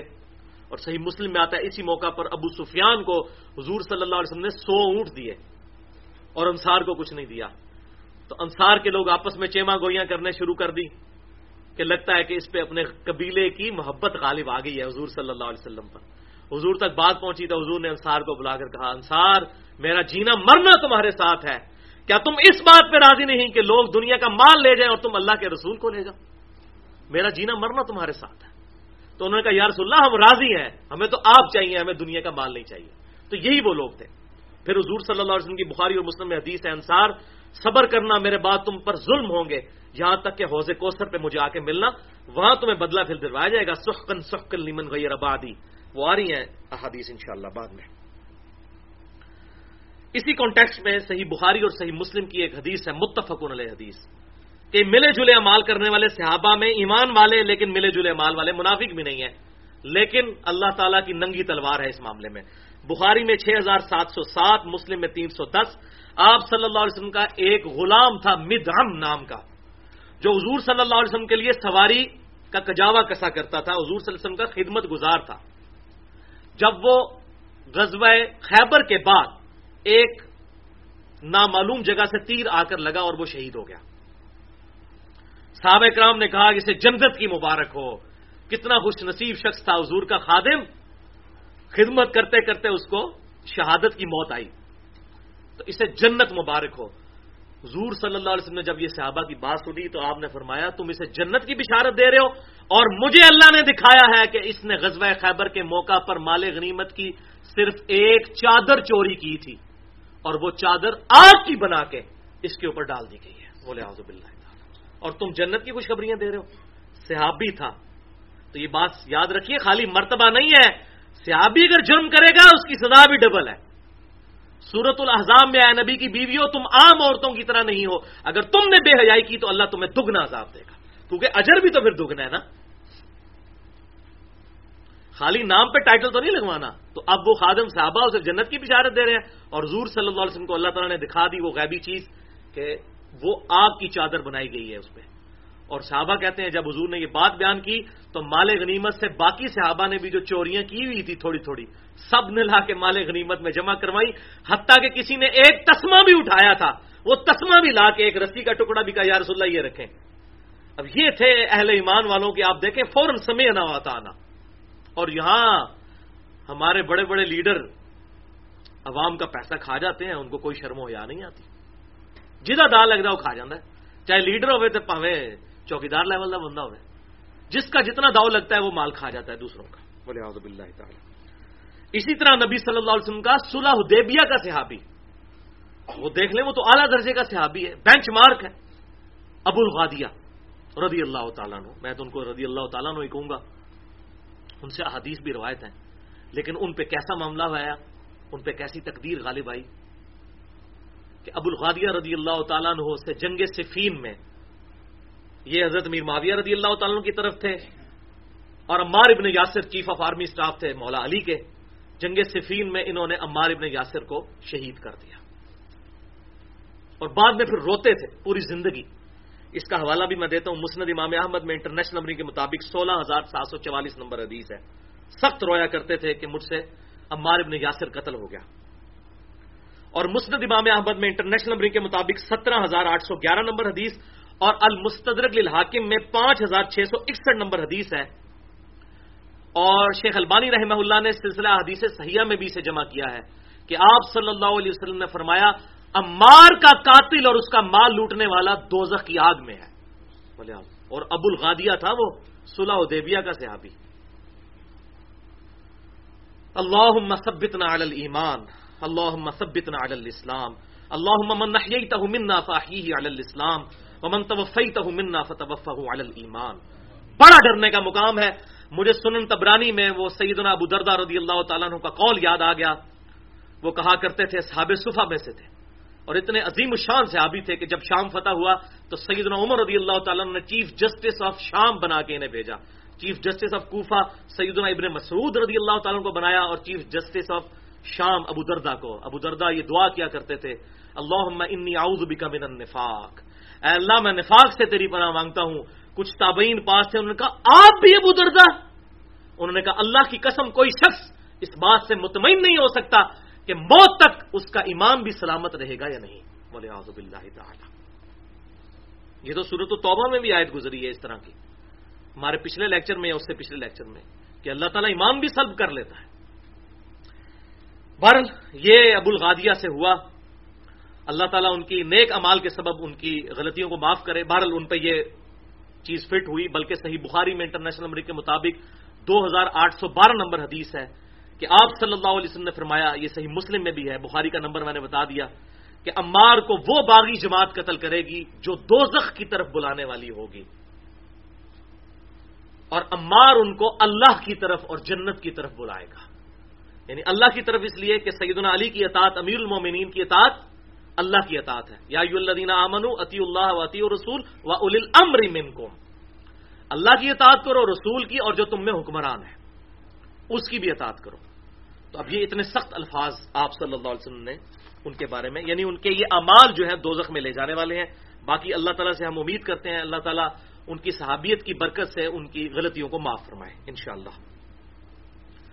اس کا کلائمیکس بھائیوں اب وہ چار احادیث ہیں جن کی وجہ سے اہل تشیع اور اہل سنت دونوں کے نزدیک صحابی کی ڈیفینیشن وہ ہے جو ہمیں عموماً نہیں بتائی جاتی۔ اب صحابی کی ڈیفینیشن بھی اہل سنت اور اہل تشیع کے ہاں جو کامن ہے وہ سن لیجیے۔ صحابی وہ ہے جس نے ایمان کی حالت میں آپ صلی اللہ علیہ وسلم کو دیکھا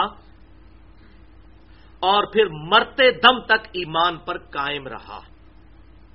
اگر مرنے سے پہلے اس نے کفر اختیار کیا بھی صحابیت ختم۔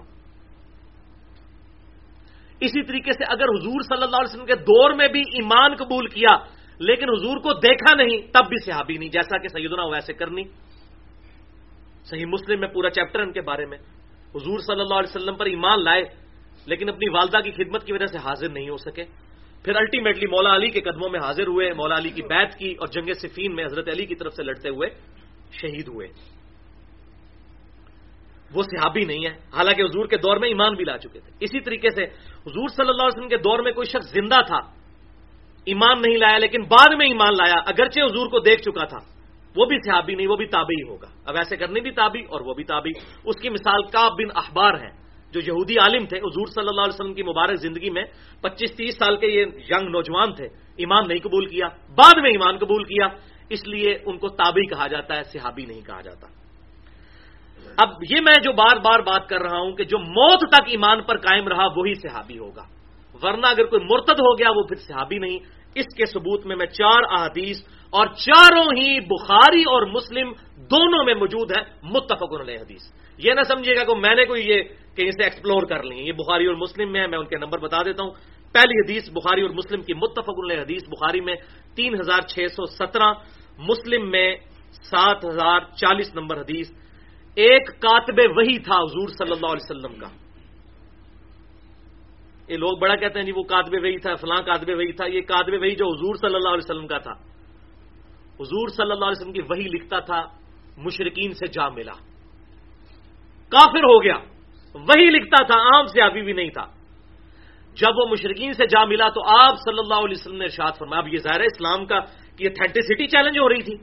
وہ یہ کہتا تھا کہ محمد صلی اللہ علیہ وسلم کو تو کچھ نہیں آتا، جو میں لکھ دیتا ہوں وہی یہ وہی ہے معاذ اللہ اب اسلام کی اتھینٹسٹی چیلنج ہو رہی تھی۔ بخاری اور مسلم کے الفاظ ہیں۔ آپ صلی اللہ علیہ وسلم نے فرمایا کہ زمین اسے کبھی قبول نہیں کرے گی۔ اس کو زمین میں دفنایا جاتا، زمین اگل کے باہر پھینک دیتی۔ کتنی بار دفنایا گیا، اتنی بار۔ باہر اور صحابہ کہتے ہیں کہ ہم جب ایک راستے سے گزرے تو ایک چوراہے پہ اس کی لاش پڑی ہوئی تھی تو ہم نے لوگوں سے پوچھا، اس کو دفناتے کیوں نہیں ہو؟ وہ کہتے ہیں جی جیسے ہی دفناتے ہیں، زمین باہر پھینک دیتی ہے۔ تو امام بخاری اس حدیث کو حضور کے معجزات کے چیپٹر میں لے کے آئے ہیں کہ حضور کی یہ نبوت کو اس نے چیلنج کر دیا تھا نا۔ کاتبے وہی تھا، وہ کہتا تھا، حضور کو تو کچھ نہیں آتا، میں جو لکھتا ہوں وہی وہی بن جاتی ہے۔ تو حضور نے کہا، اس کو زمین قبول نہیں کرے گی۔ بولے آزب اللہ تعالیٰ۔ اب یہ بھی صحابی تھا، عام صحابی نہیں تھا، کاتب وہی تھا، مرتد ہو گیا حضور کی زندگی میں۔ اللہ تو بولی دوسری حدیث بھی بخاری اور مسلم کی متفق علیہ حدیث ہے۔ بخاری میں ایک ہزار تین سو ننانوے اور چودہ سو اور مسلم میں ایک سو چوبیس۔ سیدنا ابو بکر صدیق رضی اللہ تعالیٰ نے کے دور میں کچھ قبائل مرتد ہو گئے۔ قبائل مرتد ہو گئے۔ منکرین زکات بن گئے، کچھ مسلمہ کذاب جھوٹے پیغمبر کے ساتھ مل گئے۔ یہ حدیث شروع اس سے ہوتی ہے، قبائل مرتد ہو گئے۔ تو مرتد کون ہوتا ہے جو پہلے مسلمان ہو؟ حضرت بکر صدیق کے دور تک تو مسلمان تھے، وہ مرتد ہو گئے۔ پھر سیدنا بکر صدیق نے ان کے خلاف قتال کیا، جو میں نے مسئلہ نمبر نائنٹی فائیو اے اور بی زکات سے متعلق اس میں ڈیٹیل سے یہ حدیث بیان کی ہے اور کہا کہ زکات اللہ کا حق ہے مال میں، جو نماز اور زکات میں فرق کرے گا، میں اس کے خلاف قتال کروں گا۔ اسی کانٹیکس میں تیسری حدیث ہے۔ سنن دارویں کے مقدمے میں انٹرنیشنل نمبر کے مطابق اکانوے نمبر اور المستدرک للحاکم میں آٹھ ہزار پانچ سو اٹھارہ۔ امام حاکم نے بھی صحیح کہا، امام زہبی نے بھی موافقت کی کہ جب یہ آیت نازل ہوئی، اذا جا نصر اللہ والفتح ورائیت الناس يدخلون فی دین اللہ افواجا اللہ کی طرف سے فتح آ گئی یعنی فتح مکہ۔ اور اے محبوب صلی اللہ علیہ وسلم، تم دیکھ رہے ہو کہ لوگ گروہ در گروہ دین میں داخل ہو رہے ہیں۔ حضور نے یہ آیت تلاوت کی اور پھر کہا کہ میری وفات کے بعد اسی طریقے سے لوگ گروہ در گروہ دین سے نکل جائیں گے۔ بولے آزب اللہ تعالی۔ ورائی تناسا ید خلون فی دین اللہ افواجا وہ فوجوں کی فوجیں کیوں ہو رہی تھی؟ ایک قبیلے کے سردار نے اسلام قبول کر لیا۔ باقی سب نے کہا پیچھے اس امام کے۔ جس طرح یہاں بھی چودھری ڈسیڈ کرتا ہے جی اس دفعہ نون لیگ کو ووٹ ڈالنی ہے، اس دفعہ پی ٹی آئی کو ڈالنی ہے، اس دفعہ پیپلز پارٹی کو۔ پیچھے سارے مزارے ادھر ہی ووٹ ڈالتے ہیں۔ تو قبائل کے سردار مسلمان ہو رہے تھے، فوج در فوج لوگ مسلمان ہو گئے۔ بعد میں قبائل جب مرتد ہوئے تو فوج در فوج لوگ مرتد ہو گئے۔ صحابہ، وہ لوگ جنہوں نے حضور صلی اللہ علیہ وسلم کو حجت الوداع کے موقع پر دیکھا تھا۔ ولی آزب اللہ تعالی۔ چوتھی حدیث بھی صحیح بخاری اور مسلم کی متفق حدیث ہے۔ بخاری میں چار ہزار چھ سو پچیس، مسلم اور چھ ہزار پانچ سو چھہتر اور مسلم میں پانچ ہزار نو سو اٹھہتر اور سات ہزار دو سو ایک۔ اور یہ وہ حدیث ہے جس کے بخاری میں دس ترک ہیں کم از کم۔ تو میں نے بخاری اور مسلم دونوں کے حوالے بھی دے دیے ہیں آپ کو۔ کم از کم دو دو حوالے دیے ہیں۔ کہ آپ صلی اللہ علیہ وسلم نے ارشاد فرمایا کہ قیامت کے دن میرے صحابہ کو میرے حوضے کو اثر پہ لایا جائے گا۔ یہ پکڑ کے جو یہ بعض اہل حدیث بےچارے بریلوی دیوبندیوں پہ یہ حدیث لگا رہے ہوتے ہیں اور کہتے ہیں یہ بدتیوں کے بارے میں ہے۔ طویل خاص کے اعتبار سے یہ صحابہ کے بارے میں۔ طویل عام میں چاہے وہ بریلوی ہو، دیوبندی ہو، اہل حدیث ہو، شیعہ ہو، جو بھی برے مال کرے گا، وہ بھگتے گا۔ وہ تو بخاری، مسلم کی حدیث ہے، میری بیٹی فاطمہ بھی چوری کرے گی، اس کے بھی ہاتھ کٹیں گے۔ میرے صحابہ کو حوض کوثر پہ لایا جائے گا۔ اور میں کہوں گا، یا ربی اصحابی اصحابی یا میرے رب، یہ میرے صحابہ ہیں۔ یہ میرے صحابہ ہیں۔ میں انہیں حوض کوثر سے جب مشروب پلانے لگوں گا ان کے اور میرے درمیان دیوار کھڑی کر دی جائے گی اور مجھے بتایا جائے گا، اے اللہ کے محبوب صلی اللہ علیہ وسلم، آپ کو نہیں پتا کہ یہ وہ لوگ ہیں جو آپ کی وفات کے بعد دین سے الٹے قدم پھر گئے تھے اور انہوں نے دین میں بدعتیں جاری کر دی تھیں۔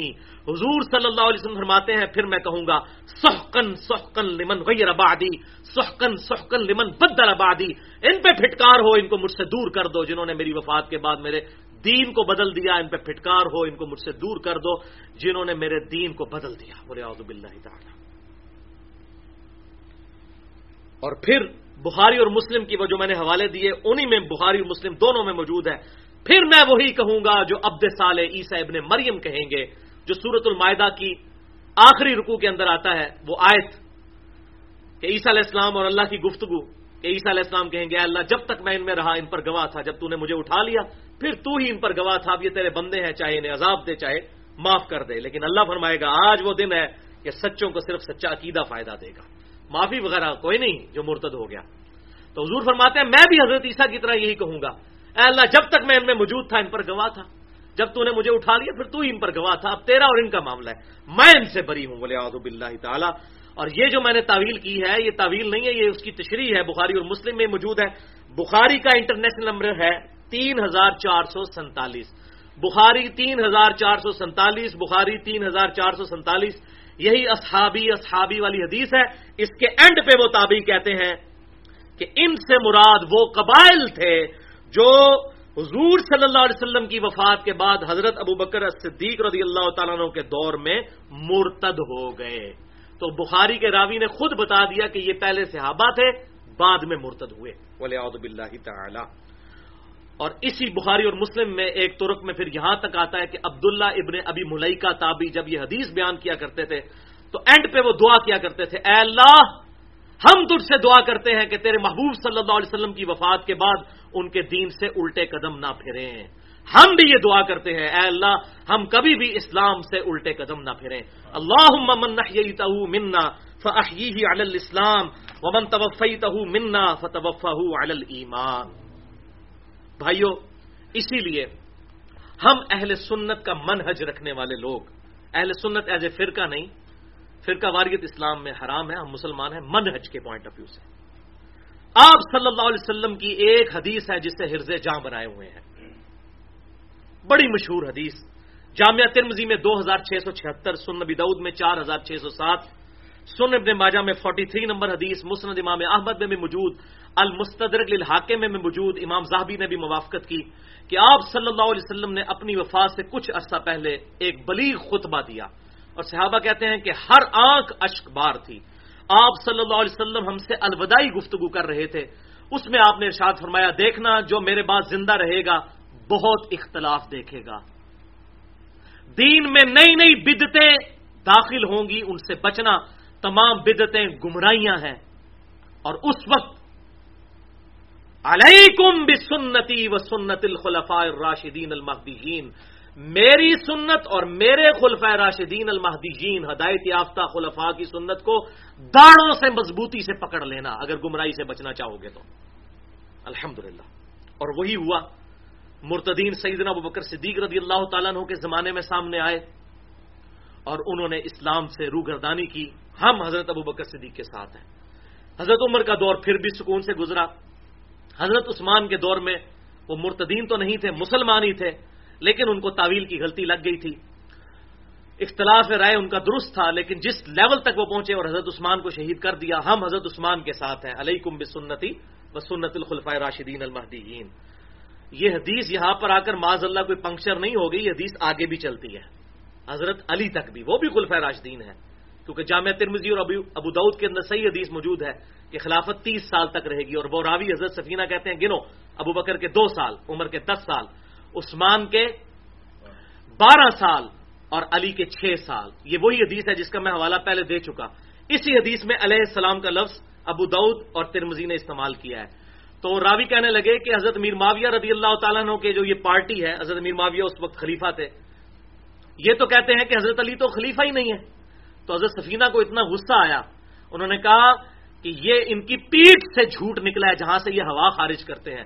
حق تو یہ ہے کہ بنو امیہ کی حکومت شریر ترین بادشاہت ہے اور مولا علی علیہ السلام خلیفہ برحق ہے۔ یہ اس حدیث میں ہے جو میرے ریسرچ پیپرز پہ بھی لکھی ہوئی ہے۔ میں وہ تعارف بھی انشاءاللہ یہاں پر کروا دیتا ہوں۔ چاہے جنگ جمل ہو، چاہے جنگ صفین ہو، چاہے جنگ نہروان ہو، تینوں مخالفین اگرچہ مسلمان تھے، لیکن انہوں نے خلیفہ برحق کے خلاف بغاوت کی۔ اور آپ صلی اللہ علیہ وسلم کی الگ الگ احادیث تمام جنگوں کے بارے میں مولا علی کے حق میں موجود ہیں۔ وہ پورا ایک چیپٹر ہے، تین گھنٹے چاہیے۔ میں نے الحمدللہ وہ ریسرچ پیپر لکھ دیا ہے۔ سات لیکچرز میرے ریکارڈ ہو چکے ہیں اور آج کا لیکچر یہ آٹھواں ہو جائے گا ان ایشوز کے اوپر۔ اب یہ جنت کے آٹھ دروازوں کی نسبت سے یہ آٹھ لیکچر پورے ہو گئے۔ وہ سات لیکچرز اہل سنت پاک ڈاٹ کام پہ موجود ہیں اور دو ریسرچ پیپر ہیں۔ نمبر ایک فائیو اے رافضیت، ناسبیت اور یزیدیت کا تحقیقی جائزہ۔ تین ایم بی کی فائل ہے صرف چار پیجز کے اوپر. اور research paper number five B واقعہ کربلا کا حقیقی پس منظر. پچاس صحیح الاسناد احادیث کی روشنی میں، جن میں اکثر احادیث بخاری اور مسلم سے ہیں، اور یہ اہل سنت کی متفقہ کتابوں سے یہ پچاس احادیث ہیں. عربی میں بھی ہے اردو میں بھی ہے اور الحمد ہمارے اسلام آباد میں ایک بھائی نے اس کی انگلش میں بھی ٹرانسلیشن کر دی ہے. تینوں زبانوں کے اندر یہ انٹرنیشنل پمفلٹ بن چکا ہے. اہل سنت پاک ڈاٹ کام پہ ڈھائی تین ایم بی کی فائل ہے، کسی بھی زبان میں اپلوڈ کی، جو ہے وہ ڈاؤن لوڈ کی جا سکتی ہے۔ یا مجھے ای میل کر سکتے ہیں Mirza underscore ninety five at Yahoo dot com. تو میں یہ آپ کو تینوں زبانوں میں عربی، اردو اور انگلش کے اندر وہ ریسرچ پیپر بھیج سکتا ہوں۔ انہی پچاس احادیث میں سے ایک حدیث کے اوپر میں نے آج کی گفتگو مکمل کرنی تھی، لیکن ابھی دس پندرہ منٹ اور لگیں گے۔ بھائیو، ایک دفعہ دروشی پڑھے اللہ صلی علی محمد علی محمد۔ کما صلی تعالی ابراہیم علی ابراہیم انک حمید مجید اللہ مبارک علی محمد علی محمد کما بارک علی ابراہیم علی ابراہیم انک حمید مجید بھائیو، یہ تلخ حقیقت ہے کہ حضرت امیر معاویہ رضی اللہ تعالیٰ عنہ کے دور میں، دور ملوکیت میں، اور اس کے بعد بھی بنو میہ کے دور میں مسلسل ساٹھ سال تک ممبروں پر مولا علی رضی اللہ تعالی عنہ کو گالیاں نکالی جاتی تھیں اور کہا جاتا تھا، علی پر لانت علی سے محبت کرنے والوں پر لانت ولی آزب اللہ تعالی۔ اب یہ جتنی احادیث کے میں حوالے دوں گا، صرف حوالے دوں گا، بیان نہیں کروں گا، یہ ان پچاس احادیث میں موجود ہیں جس کا میں نے تعارف کروایا، واقعہ کربلا کا حقیقی پس منظر پچاس سید الاسناد احادیث کی روشنی میں، اہل سنت پاک ڈاٹ کام پہ، عربی میں، انگلش میں، اردو میں، تینوں زبانوں میں، یہ میرا ریسرچ پیپر الحمد موجود ہے۔ اس کا ذکر صحیح مسلم میں موجود ہے، انٹرنیشنل نمبرنگ کے مطابق چھ ہزار دو سو بیس اور چھ ہزار دو سو انتیس۔ اور یہ جو مسلم کا چھ ہزار دو سو انتیس ہے، یہ بخاری میں بھی موجود ہے، اشارتاً تین ہزار سات سو تین بخاری میں۔ سن نبی دعود میں چار ہزار چھ سو اڑتالیس اور چار ہزار چھ سو پچاس سن نبی دعود میں۔ اور یہ چار ہزار چھ سو پچاس وہ ترک ہے، جس میں حضرت مغیرہ ابن شعبہ رضی اللہ تعالیٰ نے حضرت امیر معاویہ کے سامنے حضرت علی کو گالیاں نکالی۔ اور حضرت میر معاویہ نے ان کو ممبر پہ بٹھایا۔ کیونکہ شیخ زبیر علی زئی رحمہ اللہ اللہ تعالیٰ ان کی غلطیاں معاف کرے، ان کو نیک کاموں کا اجر دے۔ انہوں نے اپنے ایک رسالے میں لکھا کہ یہ کہیں ثابت نہیں کہ حضرت میر معاویہ نے خود گالی دی ہو یا دلوائی ہو۔ ہاں ان کے دور میں دی جاتی تھی تو انہوں نے پردہ ڈالنے کی کوشش کی۔ اس لیے کہ وہ ظاہر سنیت کے مقدمے کو ڈیفینڈ کر رہے تھے۔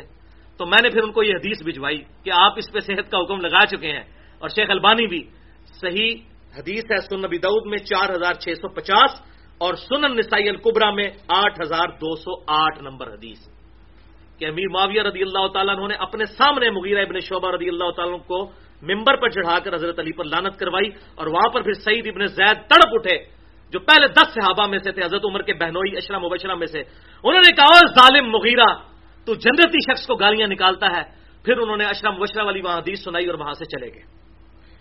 اللہ مسند امام احمد میں ایک ہزار چھ سو انتیس، مسند ابی یالا میں سات ہزار تیرہ نمبر حدیث۔ یہ ساری میں نے احادیث حوالے کے طور پہ پیش کی پچاس احادیث میں موجود ہیں۔ Mirza underscore ninety five at Yahoo dot com پہ مجھے ای میل کر کے اور سچ پیپر آپ منگوا سکتے ہیں۔ سافٹ کاپی بھی، ہارڈ کاپی بھی مل سکتی ہے۔ بہرحال یہ بدعت سیدنا عمر ابن عبد العزیز رحمت اللہ علیہ رضی اللہ تعالیٰ عنہ علیہ السلام جو بنو میاں میں اسی طریقے سے تھے جیسا کہ آل فرون میں موسا انہوں نے آ کے یہ بدعت ختم کی اور پھر وہ آیت خطبے میں داخل کی، ان اللہ یامرکم بالعدل والاحسان اللہ تعالیٰ تمہیں عدل اور احسان کا حکم دیتا ہے۔ اور پھر انہوں نے یہ کہا کہ جو حضرت علی پر لانت کرے گا، اسے میں پھر کوڑے لگواؤں گا۔ مفتری ہے، وہ جھوٹا ہے۔ اسی لیے اہل سنت اور اہل تشیع، پہلی صدی کا مجدد سیدنا عمر ابن عبد العزیز رحمہ اللہ المتوفا ایک سو ایک ہجری، ان کو مانتے ہیں۔ صرف اڑتیس سال کی عمر میں ان کو برو میاں نے شہید کر دیا زہر دے کر۔ چھتیس سال کی عمر میں خلیفہ بنے اور تقریباً ساڑھے اڑتیس سال کی عمر میں وہ شہید ہوئے۔ تو میری ابھی عمر جو ہے وہ اڑتیس سال نہیں ہوئی۔ تو آپ دیکھ لیں کہ کتنی چھوٹی عمر میں۔ اور مشرق و مغرب میں تین بر اعظموں میں ان کی حکومت تھی اور پیون والا لباس پہنتے تھے۔ اور لوگوں کی چیخیں نکل جاتی تھیں جب وہ مسجد نبوی میں آتے تھے کہ تین بر اعظموں میں اس کے مقابلے کا کوئی بادشاہ نہیں ہے اور اس کی آجزی کا یہ حال ہے۔ تو انہوں نے الحمدللہ یہ بدعت ختم کی، اسی لیے اہل سنت اور اہل تشیع ان کو قدر کی نگاہ سے الحمدللہ دیکھتے ہیں۔ اور اب یہ دیکھ لیں برکت، میں اس میں اہل سنت کو سو بٹا سو نمبر دیتا ہوں کہ الحمدللہ پوری دنیا میں کوئی سنی ایسا نہیں جو حضرت علی سے بغض رکھتا ہو۔ ہمارے اہل سنت کہلوانے والے سارے گروہ بریلوی دیوبندی اہل حدیث یا اس کے علاوہ جتنے آف شوٹس ہیں، حنفی شافی مالکی ہمبلی سب کے سب ان کی مشدوں میں اگر تین خلفاء کے نام لکھے ہیں تو چوتھے سیدنا علی کا بھی نام لکھا ہوتا ہے۔ اور الحمد آج دنیا میں کوئی سننی نہیں جو حضرت علی پر لانت کرتا ہو۔ یہ الحمد اہل سنت کو اللہ تعالیٰ نے خوبی دی ہے، جبکہ اس کے برعکس اہل تشیعوں میں ایسے رافدی موجود ہیں جو صحابہ کرام پر لانت کرتے ہیں۔ اس حوالے سے اہل سنت بازی لے گئے ہیں۔ الحمد تو یہ ایک حدیث ہے جو میں نے بیان کرنی تھی آخر میں انہیں پچاس احادیث میں سے۔ اس حدیث کو شیخ البانی نے بھی صحیح کہا، شیخ زبیر علی زئی رحمہ اللہ نے بھی صحیح کہا۔ مسند امام احمد میں ایک ہزار چھ سو انتیس اور سن نبی دعود میں چار ہزار چھ سو پچاس۔ اب یہ پرٹیکولر حدیث میں اہل تشیع کے لیے بیان کر رہا ہوں تاکہ میں نے آخر میں جو پانچ پوائنٹس ان کے حوالے سے بیان کرنے ہیں، مختصر سے پانچ سات منٹ میں، اس کے لیے گراؤنڈ بن جائے۔ کہ حضرت امیر باویہ رضی اللہ تعالیٰ عنہ نے کوفے کا گورنر بنایا تھا مغیرہ ابن شعبہ رضی اللہ تعالی عنہ کو۔ ان سے ملنے کے لیے سعید ابن زید آئے۔ یہ پوری حدیث اس طریقے سے ہے۔ مسند امام احمد میں بھی، ابو دعود میں بھی۔ میں حوالہ دے چکا۔ مسند احمد ایک ہزار چھ سو انتیس، ابو دعود میں چار ہزار چھ سو پچاس۔ سعید ابن زید ان کو ملنے کے لیے کوفے کی جامعہ مسجد میں آئے، بڑی جامعہ مسجد میں۔ تو وہ بڑی سی چارپائی پہ مغیرہ ابن شعبہ بیٹھے ہوئے تھے۔ انہوں نے ان کو اپنے پاس بٹھایا۔ سعید ابن زید کو جو حضرت عمر کے بہنوئی تھے، پہلے دس مسلمانوں میں سے تھے اور یہ اشرم مبشرہ میں بھی شامل ہیں۔ وہ دس صحابہ جنہیں جنت کی بشارت ایک مجلس میں دی گئی۔ تو سعید ابن زید رضی اللہ تعالیٰ ہو جب وہاں بیٹھے، تو تھوڑی دیر میں وہاں پر ایک شخص آیا، قیس بن القما تو اس نے اشارے کنائے پہ کسی شخص کو گالیاں دینی شروع کی اور کسی پر لانت کرنی شروع کی تو سعید ابن زید رضی اللہ تعالیٰ نے مغیرہ ابن شعبہ سے کہا کہ یہ شخص کس کو گالیاں نکال رہا ہے مسجد میں؟ تو انہوں نے کہا کہ مولا علی کو نکال رہا ہے۔ بولے آؤ تو بلّہ تو سعید ابن زید تڑپ اٹھے انہوں نے کہا اوے مغیرہ اوے مغیرہ اوے مغیرہ تین دفعہ۔ تو نبی کا صحابی ہو کر ایسے لوگوں کو اپنی مجلس میں جگہ دیتا ہے جو ایک جنتی صحابی پر لانت کر رہے ہیں۔ مغیرہ کام کھول کر سن، میں نے اللہ کے رسول صلی اللہ علیہ وسلم سے خود یہ بات سنی تھی اور میں اس بات سے ڈرتا ہوں کہ میں کوئی ایسی بات رسول اللہ صلی اللہ علیہ وسلم پر ڈال دوں جو میں نے آپ سے خود نہ سنی ہو۔ میں نے یہ بات خود سنی، میرے دل نے محفوظ کی، میں ڈرتا ہوں۔ کوئی میں نے جھوٹ بولا تو قیامت والے دن حضور صلی اللہ علیہ وسلم مجھے پوچھ ہی نہ لے کہ سعید تو نے یہ بات میری طرف کیوں منسوخ کی؟ میں ڈرتا ہوں۔ اللہ کی قسم میں نے اللہ کے محبوب صلی اللہ علیہ وسلم سے یہ بات سنی تھی۔ ایک مجلس میں آپ صلی اللہ علیہ وسلم نے نو بندوں کے بارے میں فرمایا تھا۔ عبد الرحمان بن اوف والی جو روایت ہے ترمزی میں اس میں دس بندوں کا ذکر ہے۔ اس میں دس میں جو ہے، ابو عبیدہ ابن جرا ہے۔ اس میں نو بندوں کا ذکر ہے۔ نو بندوں کے بارے میں فرمایا تھا کہ وہ جنت میں ہیں۔ اور آپ نے فرمایا تھا، ابو بکر فل جنا عمر فل جنا علی فل جنا عثمان فل جنا حضرت علی کا نام حضرت عثمان سے بھی پہلے لیا سعید ابن زید نے۔ اور کہا کہ تو علی کو گالیاں نکال رہا ہے، وہ جنتی۔ طلحہ فل جنا زبیر فل جنا عبد الرحمان بن اوف فل جنا سعد بن ابی وقاص فل جنا یہ آٹھ بندے تھے جن کو آپ صلی اللہ علیہ وسلم نے ایک مجلس میں جنت کی بشارت دی، اور اگر میں چاہوں تو نومے کا نام بھی بتا دوں پھر سعید ابن زید رضی اللہ تعالیٰ ہو خاموش ہو گئے۔ مسجد میں آوازیں بلند ہوئیں کہ آپ کو اللہ کی قسم دیتے ہیں کہ آپ اس نومے کا بھی نام بتائیں کہ وہ نواں شخص کون تھا جس کو آپ صلی اللہ علیہ وسلم نے جنت کی بشارت دی تھی۔ تو سعید ابن زید رضی اللہ تعالیٰ نے فرمایا نواں شخص میں تھا، جس کے بارے میں حضور صلی اللہ علیہ وسلم نے فرمایا تھا کہ یہ جنت میں ہے۔ ان کی آرزی دیکھیں، انہوں نے اپنا نام بھی نہیں بتایا۔ اور جب مسجد میں آوازیں بلند ہوئیں اور قسمیں دی گئیں، تو پھر انہوں نے کہا، وہ نواں شخص میں تھا۔ اور پھر فرمایا، مغیرہ اور اس کے ساتھیوں، سن لو۔ جس نے حضور صلی اللہ علیہ وسلم کی صحابیت اختیار کی اور حضور صلی اللہ علیہ وسلم کے ساتھ کسی قتال اور جہاد میں شامل ہوا۔ یہاں تک کہ اس کا چہرہ گرد آلود ہو گیا۔ اب تم لوگ، اگر حضرت نو علیہ السلام جتنی عمر بھی پالو ساڑھے نو سو سال، کبھی بھی اس صحابی کا مقابلہ نہیں کر سکتے۔ چہ جائے کہ مولا علی کو تم گالیاں دے رہے ہو، جو جنتی شخص ہے، عام صحابی کے برابر بھی نہیں پہنچ سکتے تم لوگ۔ جس نے حضور صلی اللہ علیہ وسلم کے ساتھ قتال میں شریک ہوا اور اس کا چہرہ گرد آلود ہو گیا۔ اللہ پر کبیرہ۔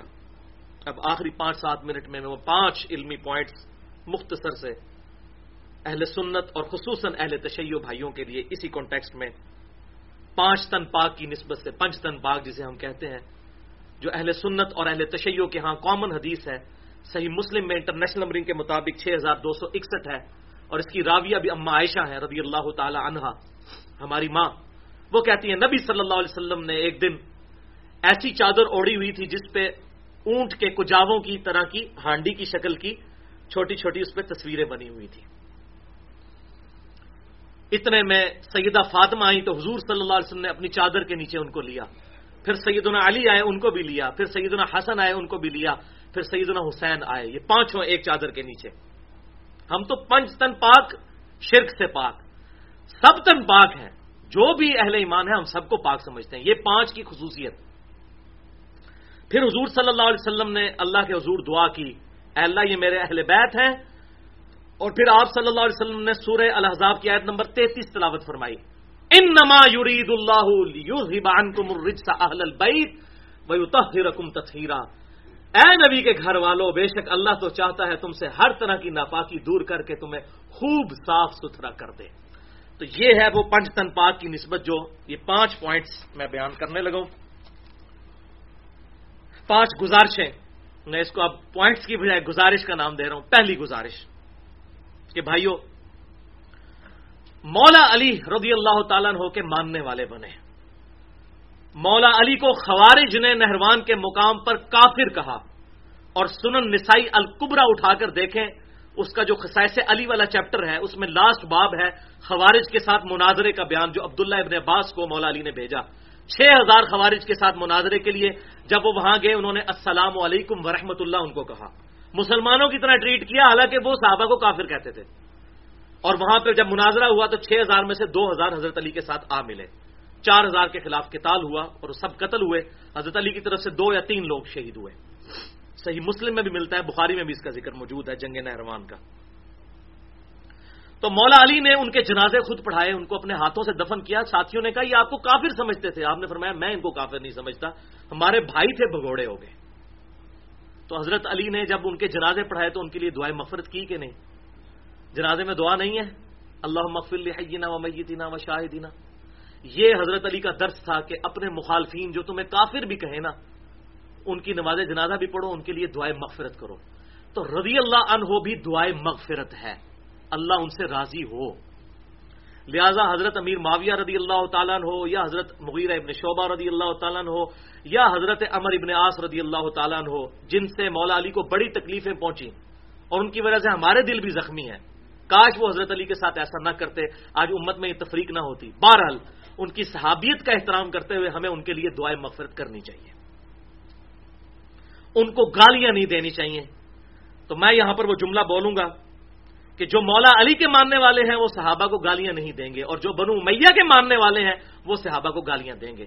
آج شیان علی ہم ہیں الحمد ہم ہیں شیان علی صحیح کہ جو مولا علی کی سنت پر چلنے والے ہیں کہ ہم صحابہ کو گالیاں نہیں دیتے بلکہ ان کے لیے دعائیں مغفرت کرتے ہیں اور نہ ہم ناسبی ہیں کہ ان کی غلطیوں پر پردہ ڈالتے ہیں، وہ نہ ہمارے محدثین نے ڈالا۔ ورنہ تو سب سے پہلے یہ تو بخاری مسلم ہی ساری فارغ ہو جائے گی، یہ ساری چیزیں تو میں نے وہاں سے بیان کی ہیں۔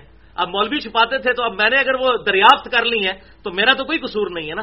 جو فتوا میرے پہ لگانا ہے وہ بخاری مسلم پہ بھی لگایا جائے۔ وہ منصف مزاج لوگ تھے، انہوں نے حضور صلی اللہ علیہ وسلم کی ہر بات امت تک پہنچائی۔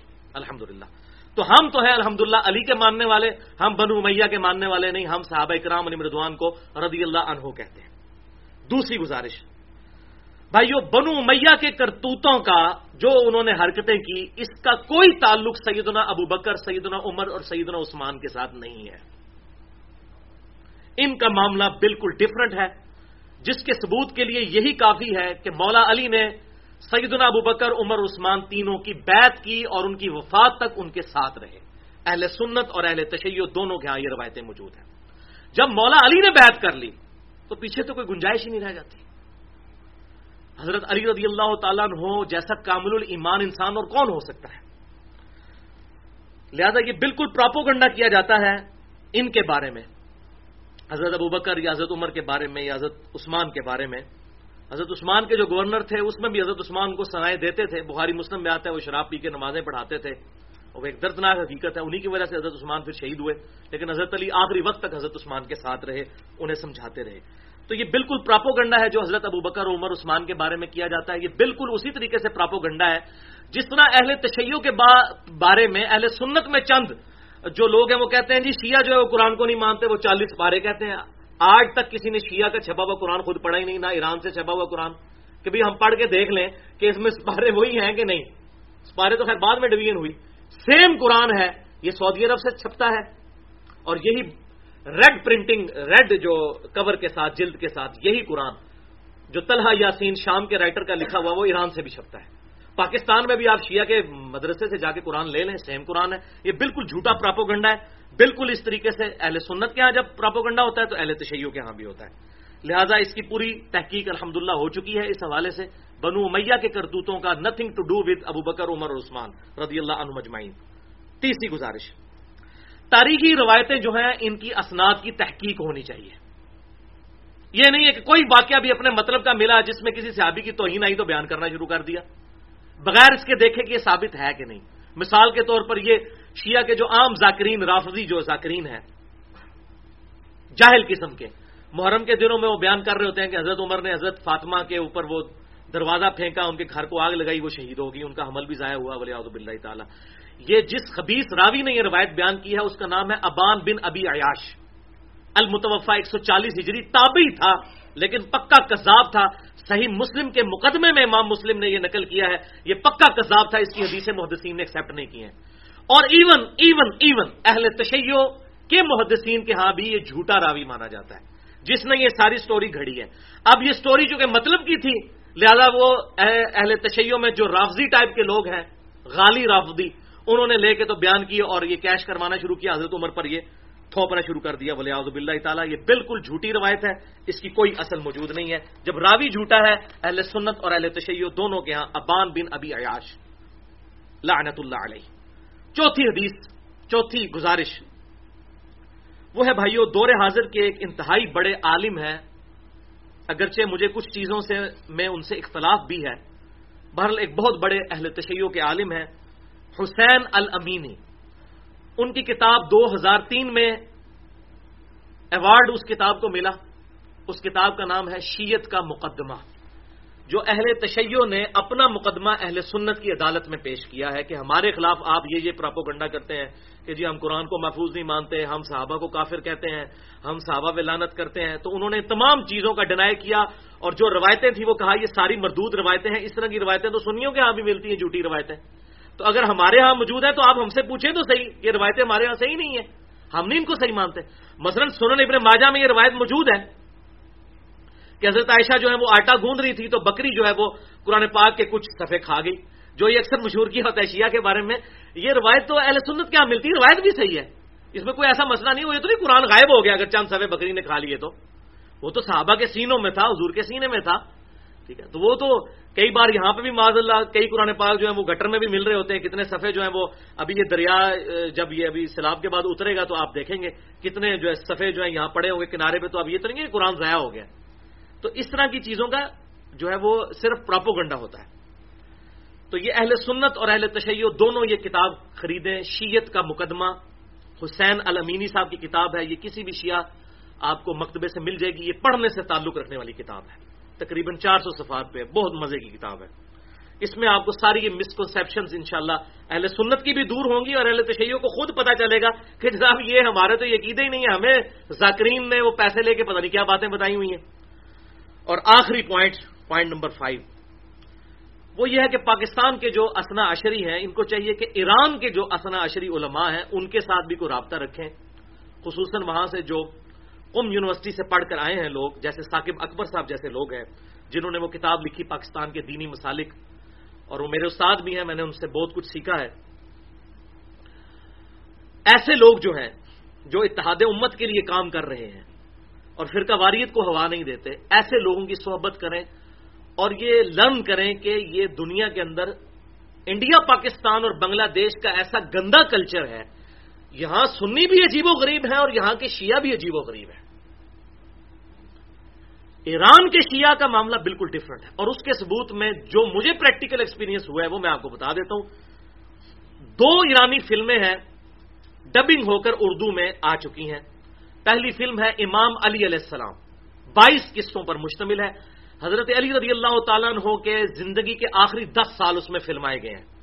حضرت علی کو انہوں نے دکھایا نہیں، خلفۂ راجدین کو بھی نہیں دکھایا، باقی سارے انہوں نے کریکٹرز دکھائے ہیں۔ اور آپ حیران ہوں گے، اس پوری فلم کے اندر مقدمہ ہی یہ ہے کہ مولا علی رضی اللہ تعالیٰ عنہ شیخین یعنی ابو بکر اور عمر رضی اللہ عنہما کی خلافت کو زندہ کرنا چاہتے تھے، جسے سپائل کر دیا تھا حضرت عثمان کے چند گورنروں نے۔ حضرت عثمان نے نہیں۔ حضرت عثمان کو حضرت علی سمجھاتے تھے، پھر وہ ان گورنروں کو چینج بھی کرتے تھے۔ لیکن آخری وقت تک حضرت علی حضرت عثمان کے ساتھ رہے، رضی اللہ عنہ مجمعین اچھا دوسری فلم ہے مختار سخفی پر چالیس قسطوں پر مشتمل، جس نے قاتلین حسین سے بدلہ لیا تھا، مختار سقفی اس میں بھی آپ دیکھیں گے کہ جب سلمان ابن سرد صحابی، جو کوفے میں تھے، حضرت میر معاویہ رضی اللہ تعالیٰ کی وفات کے بعد جب جزید کو انہوں نے زبردستی خلیفہ بنا دیا، تو وہ انہوں نے بغاوت کا علم بلند کیا۔ ان کی حدیثیں بخاری اور مسلم میں موجود ہے یہ بڑی مشہور حدیث ہے بخاری اور مسلم کی۔ کہ کچھ دوست لوگ آپس میں لڑ رہے تھے، تو حضور صلی اللہ علیہ وسلم نے فرمایا کہ میں ایک کلمہ ایسا جانتا ہوں، اگر یہ پڑھ لیں تو ان کا غصہ ٹھنڈا ہو جائے گا، اور وہ ہے اعوذ باللہ من الشیطان الرجیم۔ یہ بخاری اور مسلم دونوں میں حدیث ہے۔ اس کے راوی ہے وہی سلمان ابن سرد، جنہوں نے کوفے میں یہ سارا علم بلند کیا تھا اور حضرت حسین کو خط لکھا تھا کہ آپ آئے کہ میر معاویہ نے وہ اپنا عہد توڑ دیا ہے، جو پانچ انہوں نے عہد کیے تھے حضرت حسن کے ساتھ صلح کرتے ہوئے۔ ایک تو یہ تھا کہ ممبروں پر گالیاں نہیں دی جائیں گی صحابہ کرام کو، اور اس طریقے سے شیان علی پر ظلم نہیں ہوگا، اور ان کے مرنے کے بعد خلافت کو شورا کے اوپر چھوڑا جائے گا۔ انہوں نے مخالفت کی ہے۔ اب آپ امت کے سردار بن کر سامنے ہیں ان کے خط پر گئے تھے۔ سیدنا حسین رضی اللہ تعالی عنہ۔ تو چالیس قسطوں پر مشتمل یہ مختار صفی والی جو فلم ہے، اس کا بھی اردو میں ڈبنگ ہو چکی ہے۔ تو یہ الحمدللہ آپ کو یہ بات پتا چلے گی کہ کس طریقے سے اسنا عشری جو ایران کے ہیں ان کا جو معاملہ ہے وہ بالکل ڈفرنٹ ہے یہاں کے لوگوں سے۔ اللہ تعالیٰ سے دعا ہے کہ جو حق بات میں نے کہی، اللہ تعالیٰ ہمارے دلوں میں راسک فرمائے۔ اگر جذبات میں میرے منہ سے کوئی غلط بات نکل گئی تو اللہ تعالیٰ ہمارے دلوں سے محف کر دے۔ ہمیں کتاب و سنت کی تعلیمات پر عمل کر کے دوسرے بھائیوں تک پہنچانے کی توفیق عطا فرمائے۔ سبحانک اللہم و بحمدک، اشہد اللہ الہ الا انت، استغفرک و اتوب الیک۔ وما علینا الا البلاغ المبین۔